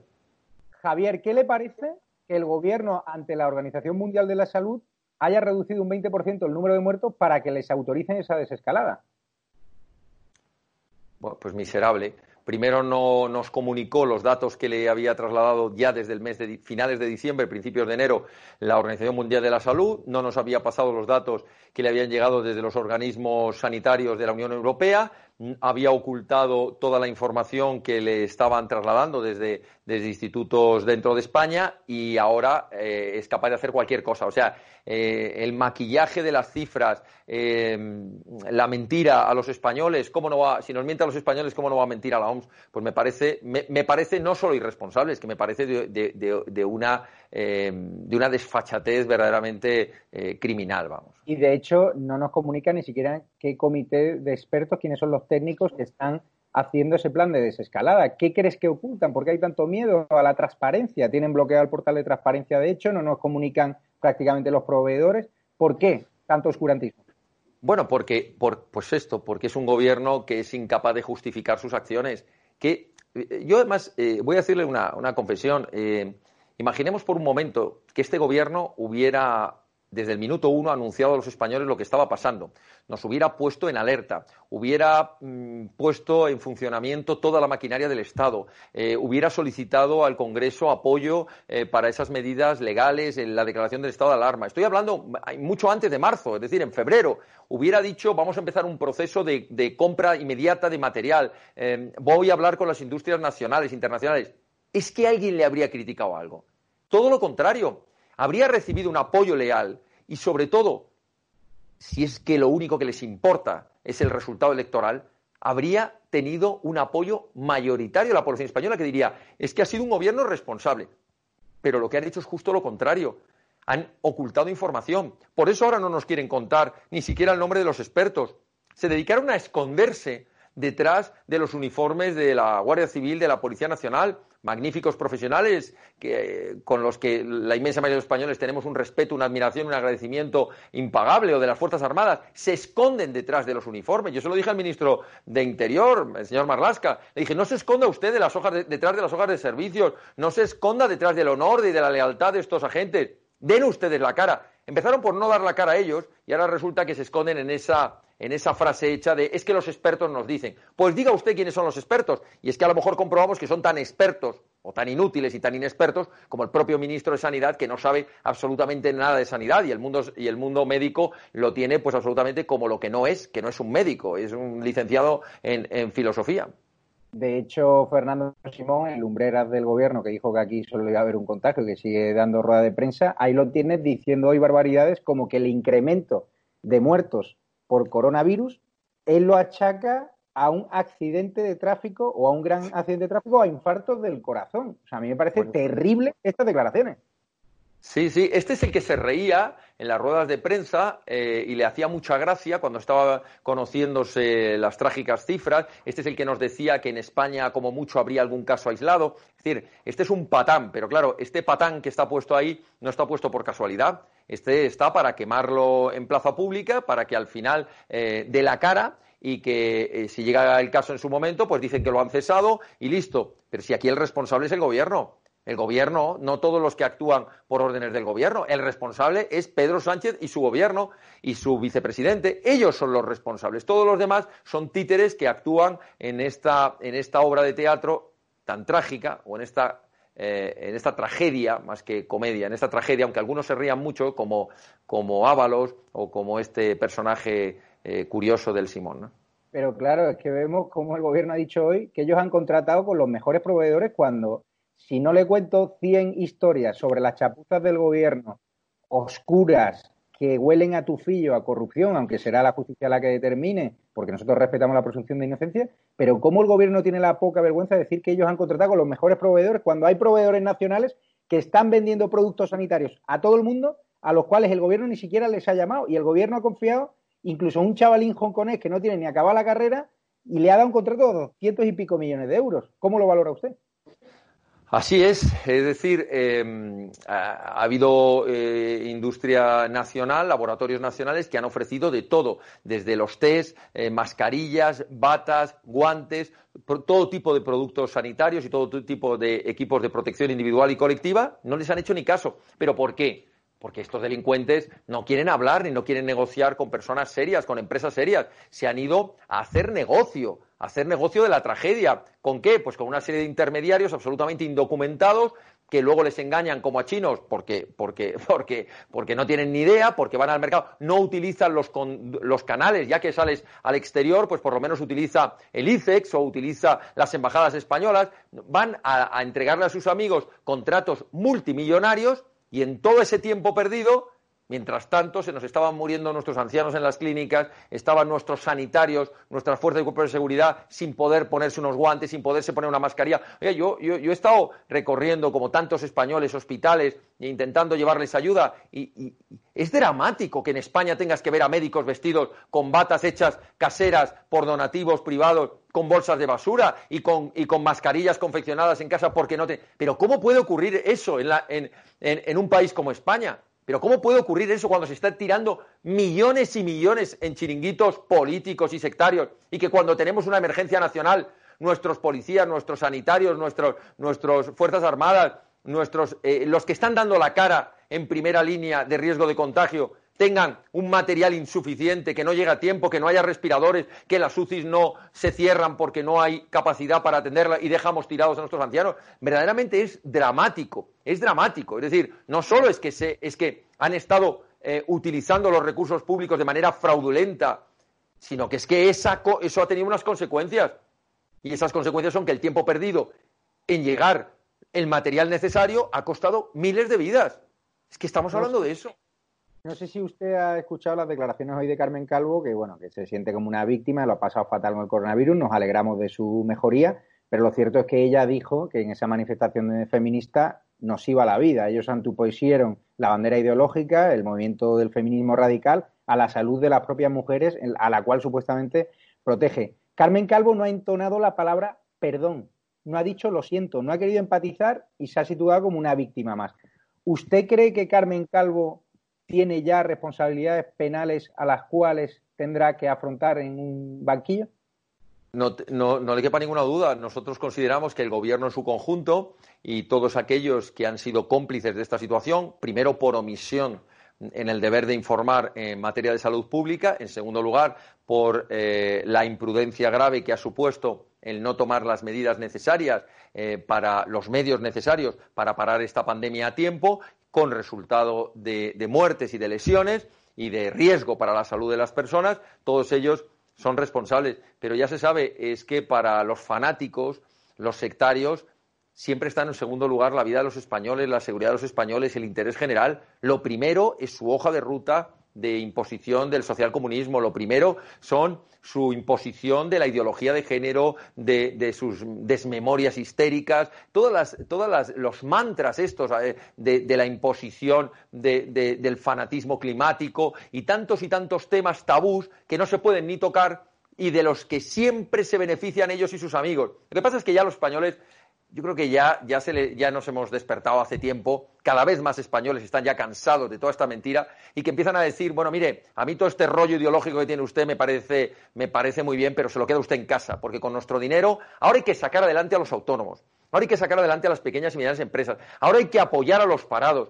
Y se acabó de estar pagando chiringuitos miles y miles. Mire, yo, en mi condición de no solo diputado nacional, de concejal, estamos en una batalla con que el ayuntamiento corte de una vez por todas eh, los millones, es nuestra batalla y la de todos los ayuntamientos en los que Vox tiene representación, que se acabe de una vez por todas ese riego de chiringuitos ideológicos y de dinero tirado por la borda que lo necesitamos para nuestra gente. Se acabó ya de estar la España de la subvención, donde hay dinero para los separatistas, donde hay dinero para los eh, proetarras, para los inútiles, para los perroflautas de todos los colores, pero luego no hay dinero para la pobre residencia que está eh, soportando, intentando salvar adelante la vida de unos ancianos. Viendo que la manifestación feminista degeneró en un infectódromo, disparó los casos por coronavirus, ¿desde Vox prohibirían ya las manifestaciones feministas y los actos del orgullo gay que se avecinan, ¿no? Que en el mes de julio, si autorizan algún acto, pues viene el orgullo gay a ver qué va a pasar. Yo no sé si todavía, en teoría, están cancelados,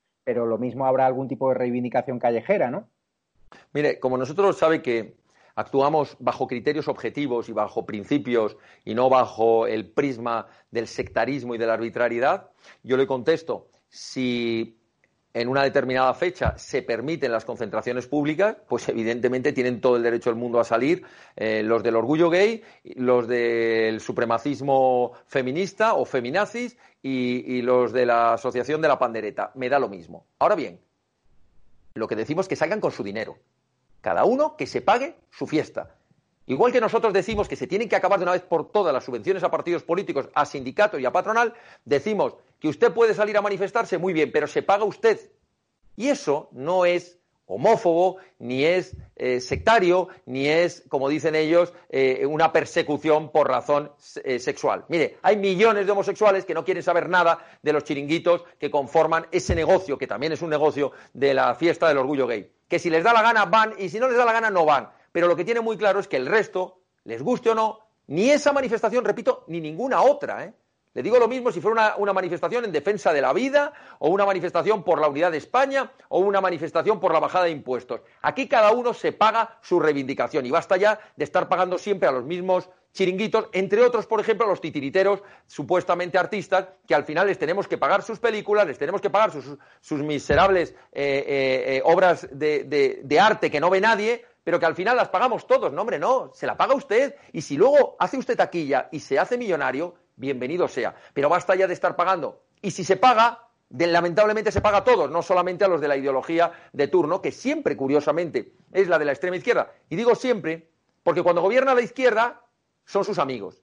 Pero cuando gobierna la derechita cobarde, como son unos acomplejados, también les dan dinero. O sea que al final siempre sacan dinero. Entonces, esto se tiene que acabar. El dinero y los recursos públicos que tanto nos cuestan a los españoles tienen que estar para las cuatro o cinco cosas importantes, que es la seguridad nacional, la salud pública, la educación, las infraestructuras básicas y poco más. Y el resto dejar a los españoles en paz para que podamos vivir, salir adelante eh, y, tener la libertad y no estar dependiendo del gobierno de la cartilla, del gobierno de la subvención, del gobierno del PERI, del gobierno del chanchullo y de, la subvención. De hecho, usted se refiere a esas ayudas que ha aprobado el gobierno de 75 millones de ayudas al cine, teatro, librerías y pymes del sector cultural, cuando dicen que no hay dinero para material sanitario, para autónomos, para pymes de otra índole, para emprendimiento tecnológico. O sea, a mí me parece una aberración. Pero le quería preguntar también por la decisión de la ministra Yolanda Díaz de exigir a las empresas no despedir y que el gobierno pretende ahora extender hasta diciembre la prohibición de despedir. ¿Pero qué estamos? ¿Ya en Venezuela con el intervencionismo estatal o en qué país estamos? Claro, mire, la, mejor forma de que una empresa quiebre y que por tanto no es que se despida, es que se van todos a la calle, es con este tipo de políticas. Estas políticas que dicen usted tiene que vender los productos a un determinado precio. Usted no puede despedir a nadie, aunque digas, oiga, mire, tengo 100 trabajadores, en la situación que estoy solo puedo mantener a 50, permítame que mantenga 50. Si usted me obliga a mantener a los 100, me lo, mantendré un mes o dos. Al tercero, quiebra absoluta y a la calle todos, ya ni los 50 que podía haber salvado. Todas esas medidas de intervencionismo en la economía, que las venden y las camuflan como medidas sociales, son lo más antisocial que hay. Nosotros decimos que la mejor política social que hay es un empleo digno, un empleo de calidad y apoyar a quienes son los héroes nacionales en economía, que son quién? Los autónomos, los empresarios, los que crean riqueza. Pero estos siguen con el viejo mito de la lucha de clases eh, y, de, la lucha contra, el burócrata, contra eh, el explotador del empresario. Y al final tenemos que darnos cuenta que, aquí los únicos que son unos señoritos, como el de Galapagar, son los que no han generado empleo en su vida, jamás lo crearán, solo saben gastar el dinero público que generan otros con su trabajo, que generamos otros con nuestro trabajo, y por tanto son lo más antisocial que hay, porque mandan a la ruina. Eso sí, una ruina interesada, porque cuanto más españoles dependan de la cartilla de racionamiento, de la subvención, de la paguita y de la ayuda, más comprados tienen, más clientela tienen para luego decirle o me votas o te quedas sin la cartilla. Esa gran mentira de la izquierda en todo el planeta. Como líder de Vox en el Ayuntamiento de Madrid, ¿ustedes apoyan esa decisión de Almeida de abrir los parques pequeños y peatonalizar 29 calles de la capital? Bueno, tanto lo apoyamos como que la medida ya la habíamos presentado nosotros hace tiempo. Nosotros hemos presentado cientos de medidas en ese sentido, siempre con una premisa, que desde el punto de vista sanitario no hubiera eh, ninguna pega. Nosotros consideramos que lo peor que se puede hacer es concentrar a la gente en sus paseos o en sus eh, momentos de deporte en calles estrechas donde no puedes ir ni por la zona de los coches y te, encuentras con que todo el mundo se aglomera en las pequeñas aceras. Oye, en Madrid tenemos unos fabulosos parques eh, que se pueden establecer recorridos, se pueden poner una serie de limitaciones. Por ejemplo, pues no puede ir usted a hacer un picnic allí en el césped del, jardín, no puede usted montar alrededor de un banco una tertulia, puede usted salir a caminar y además incluso se marcan unos recorridos para que todos vayan en la misma dirección se puede ir por, estoy pensando en el retiro, en la casa de campo, hay tantos espacios abiertos y espacios sanos donde el riesgo de contaminación es, de contagio, perdón, es infinitamente menor que si estás en una calle pequeña. Y por supuesto en las grandes avenidas, siempre teniendo en cuenta una cosa importante. No se puede bloquear el tráfico, porque si tú bloqueas el tráfico en una ciudad, lo que acabas forzando es que todo el mundo acabe yendo en el metro o en el transporte eh, público donde hay más riesgo de contagio. Pero si tú estableces que media castellana, por decir algo pensando en Madrid, media castellana pueda ser peatonal en un sentido y en otro, dividido por conos, y la otra parte sea de vehículos para que puedan ir también por una zona especial, los vehículos de urgencia y demás. Es decir, se puede, en una ciudad grande, se pueden establecer corredores sanitarios seguros para vehículos, para personas y para que no haya aglomeraciones. Claro que sí. Y esa es una de las muchas medidas que nosotros hemos propuesto al equipo de gobierno. Javier, ¿cómo valora la muerte por coronavirus de Billy el Niño? Porque es cierto que la izquierda está criticando que se haya muerto con las medallas puestas. Bueno, pues le digo lo mismo que de cualquier muerte. Me da mucha pena la muerte de cualquier, de cualquier persona por culpa del coronavirus. Eh, sus cuestiones o no eh, que las desconozco sinceramente con la justicia, pues es un tema que, que, le preocupará a quien quisiera haberle llevado a los tribunales o quien tenga alguna deuda pendiente, pero eh, yo de lo que puedo decirle es que siento la, eh, el fallecimiento de cualquier, de cualquier persona por esta tragedia del coronavirus. ya para acabar, en Cataluña, en algunos municipios han permitido ¿no? que sacasen altavoces para hacer ritos islámicos, se han permitido movimientos para eh, seguir la religión islámica. En cambio, se ha perseguido el culto católico. Hemos visto escenas como en Granada donde la Policía Nacional entró a sacar a cuatro o cinco fieles o a veinte fieles que había. ¿no? Eh, ¿A usted qué le parece ¿no? que se tenga más manga ancha con la religión musulmana que con la religión católica si estas informaciones son ciertas? Ya te digo que ha publicado, por ejemplo, OK Diario. Sí, eh, esto es eh, lo mismo que hemos vivido antes del coronavirus con, los insultos, los desprecios em, eh, contra, contra la religión católica, contra sus símbolos, contra la Semana Santa, cuando se hacían verdaderas profanaciones, cuando se hacían verdaderas em, escenas de, de mofa que herían los sentimientos religiosos de millones de españoles y no se decía nada, ni se hacía nada, ni se prohibía. En cambio, estos, estos valientes del insulto y del desprecio hacia, hacia una determinada religión, en este caso la católica, eh, no tienen el mismo valor, ni digo que lo tengan que hacer, pero no tienen el mismo valor de hacerlo delante de una mezquita eh, o irse a, a, un país islámico a, a, llevar a cabo todos estos actos de desprecio. Pero ahora ya en el coronavirus, pues es una muestra más de que ese totalitarismo que nos imponen lleva también el, el evitar el prohibir y el ponerle trabas a un derecho fundamental que es el derecho al culto. Y que evidentemente la ley no es igual para todos y que hay algunos, como los separatistas, que pueden hacer lo que quieran, cortar carreteras, insultar, pueden eh, malversar caudales públicos, que los eh, de religión islámica pueden salir a la calle y el resto no. Es decir, una de las cosas de las que carece en estos momentos en España es el principio de igualdad ante la ley, consagrado en el artículo 14 de la Constitución, y en tantos y tantos derechos ya no somos iguales. Ya no es igual si tú eres separatista que si quieres en la unidad de España, ya no es igual si eres católico que si eres islamista, ya no es igual si eres hombre o mujer, ya no es igual si eres de derechas o de izquierdas, ya no hay igualdad en España. Pero mire, eh, permítame, ya que estamos terminando, que le diga una cosa. España saldrá adelante como ha salido siempre en la historia. Que lo tengan muy claro los socialcomunistas, que no se olviden de nuestra historia. Hemos salido adelante siempre manteniéndonos unidos, siempre teniendo fe, es decir, de los que somos creyentes, creyendo en que, en que tendremos el apoyo de, de Dios, de la Virgen, y que, y que España conseguirá salir adelante, y también, por supuesto, con valentía.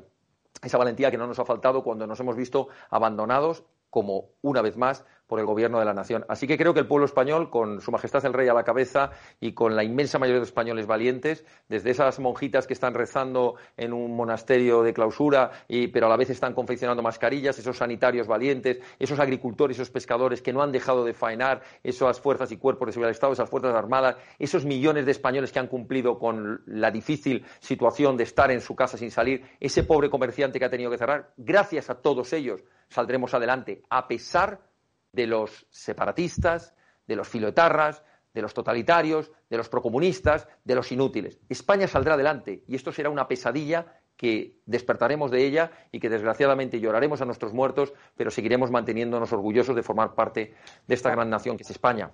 La última pregunta, usted siempre ha defendido el muro en Ceuta y Melilla para protegeros o para protegernos de la inmigración irregular. Ya hemos visto cómo ha sido el comportamiento de los menas o de algunos de ellos en los centros de menores que tienen aterrados a, a los vecindarios españoles.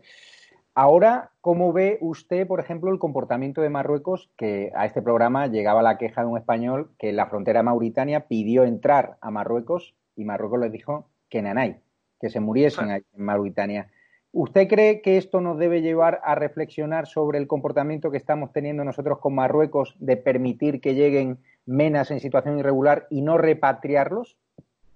Sí, pero no por la situación de, de, de, pandemia de coronavirus. Es algo que venimos defendiendo. Nosotros queremos una inmigración que sea posible y que, por tanto, entren a España los que de verdad podamos asumir eh, según nuestras condiciones sociales y laborales, que sea integrable, porque queremos darle prioridad a aquellas poblaciones, por ejemplo, provenientes de Hispanoamérica, que se integran mucho mejor y que sea segura. No queremos que se nos, digo segura en todos los aspectos, incluyendo ahora el sanitario. Por tanto, claro que sí, y hay que exigirle a esos países como Marruecos que tienen que cuidar a sus menores, que son sus menores y que no pueden abandonarlos o impulsarlos a un viaje suicida y que nos tengamos que hacer cargo los demás. Y mire, defendíamos un muro en Ceuta y Melilla seguro. Hoy le añado un muro más. Tenemos que poner un muro contra el totalitarismo de la Moncloa. Así que creo que pronto habrá que construir alrededor del Palacio de la Moncloa un muro muy alto para que deje de causarle tanto daño este gobierno de traidores y este gobierno de oportunistas y este gobierno socialcomunista. Así que va a haber que construir unos cuantos muros que nos protejan de todos los enemigos de la nación española. Pues muchísimas gracias, don Javier Ortega Smith, secretario general de Vox. Le dejamos ya trabajar y un artista, un creativo constitucionalista, le ha creado una animación que es bastante curiosa, así que la vamos a poner aquí. Se llama Frikist y la verdad que espero que se sienta al menos identificado con ese personaje de Ortega Smith que le ha creado de forma imaginativa y, con animaciones, con técnicas que bien merecerían un espacio en prime time en esta televisión española que pagamos todos los españoles y que solo hay espacio para la manipulación y la desinformación. Muchísimas gracias, Javier. Muchísimas gracias a todos los espectadores de Estado de Alarma. Esta noche seguimos con la hora de Jano García, con el altavoz de España de Antonio Solán, donde podréis llamarle en directo y contarnos realmente cómo sentís por estas presuntas negligencias del gobierno y también a las 12 de la noche el gran Caque Minuesa, al cual tú conoces, Ortega Smith, y que ha preparado un vídeo sobre los socios sucios del gobierno, independentistas, proetarra, golpistas y ahora la veleta naranja. Un abrazo fuerte, Javier, y esta tu casa. Muchas gracias, igualmente. Un saludo para todos. Hola, señor Smith. Soy Horacio Smith, su personaje animado aquí en el pueblo de Ispatria. No se preocupe, que desde aquí vamos a trabajar muy duro para sacar de la alcaldía al señor Pedro Guanche y a su titiritero. Mucha fuerza y arriba Hispatria, arriba España. Buenas noches. Tenemos conexión por videoconferencia con los diputados de Vox Horacio Smith y el señor Carrascal. Señor Smith, ¿qué hace en su casa durante la cuarentena? Buenas noches. Pues estoy aquí, en mi casa, intentando ponerme en buena forma física, recargando fuerzas. Hacer deporte en casa poniendo en peligro a la nación. Horroroso. En peligro ponen ustedes con tanta desinformación y censura. Atención, tenemos conexión con un político ejemplar que está confinado en su humilde casa, como todos los españoles, sufriendo el aislamiento en apenas dos metros cuadrados.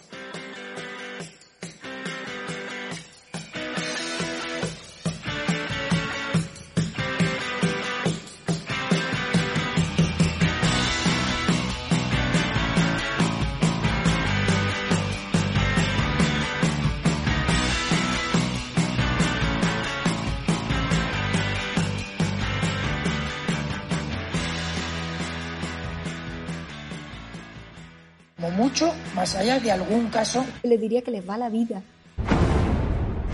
Tenemos un incremento de casos muy significativo. Cada decisión minuto a minuto está siendo la adecuada. No lo puedo explicar.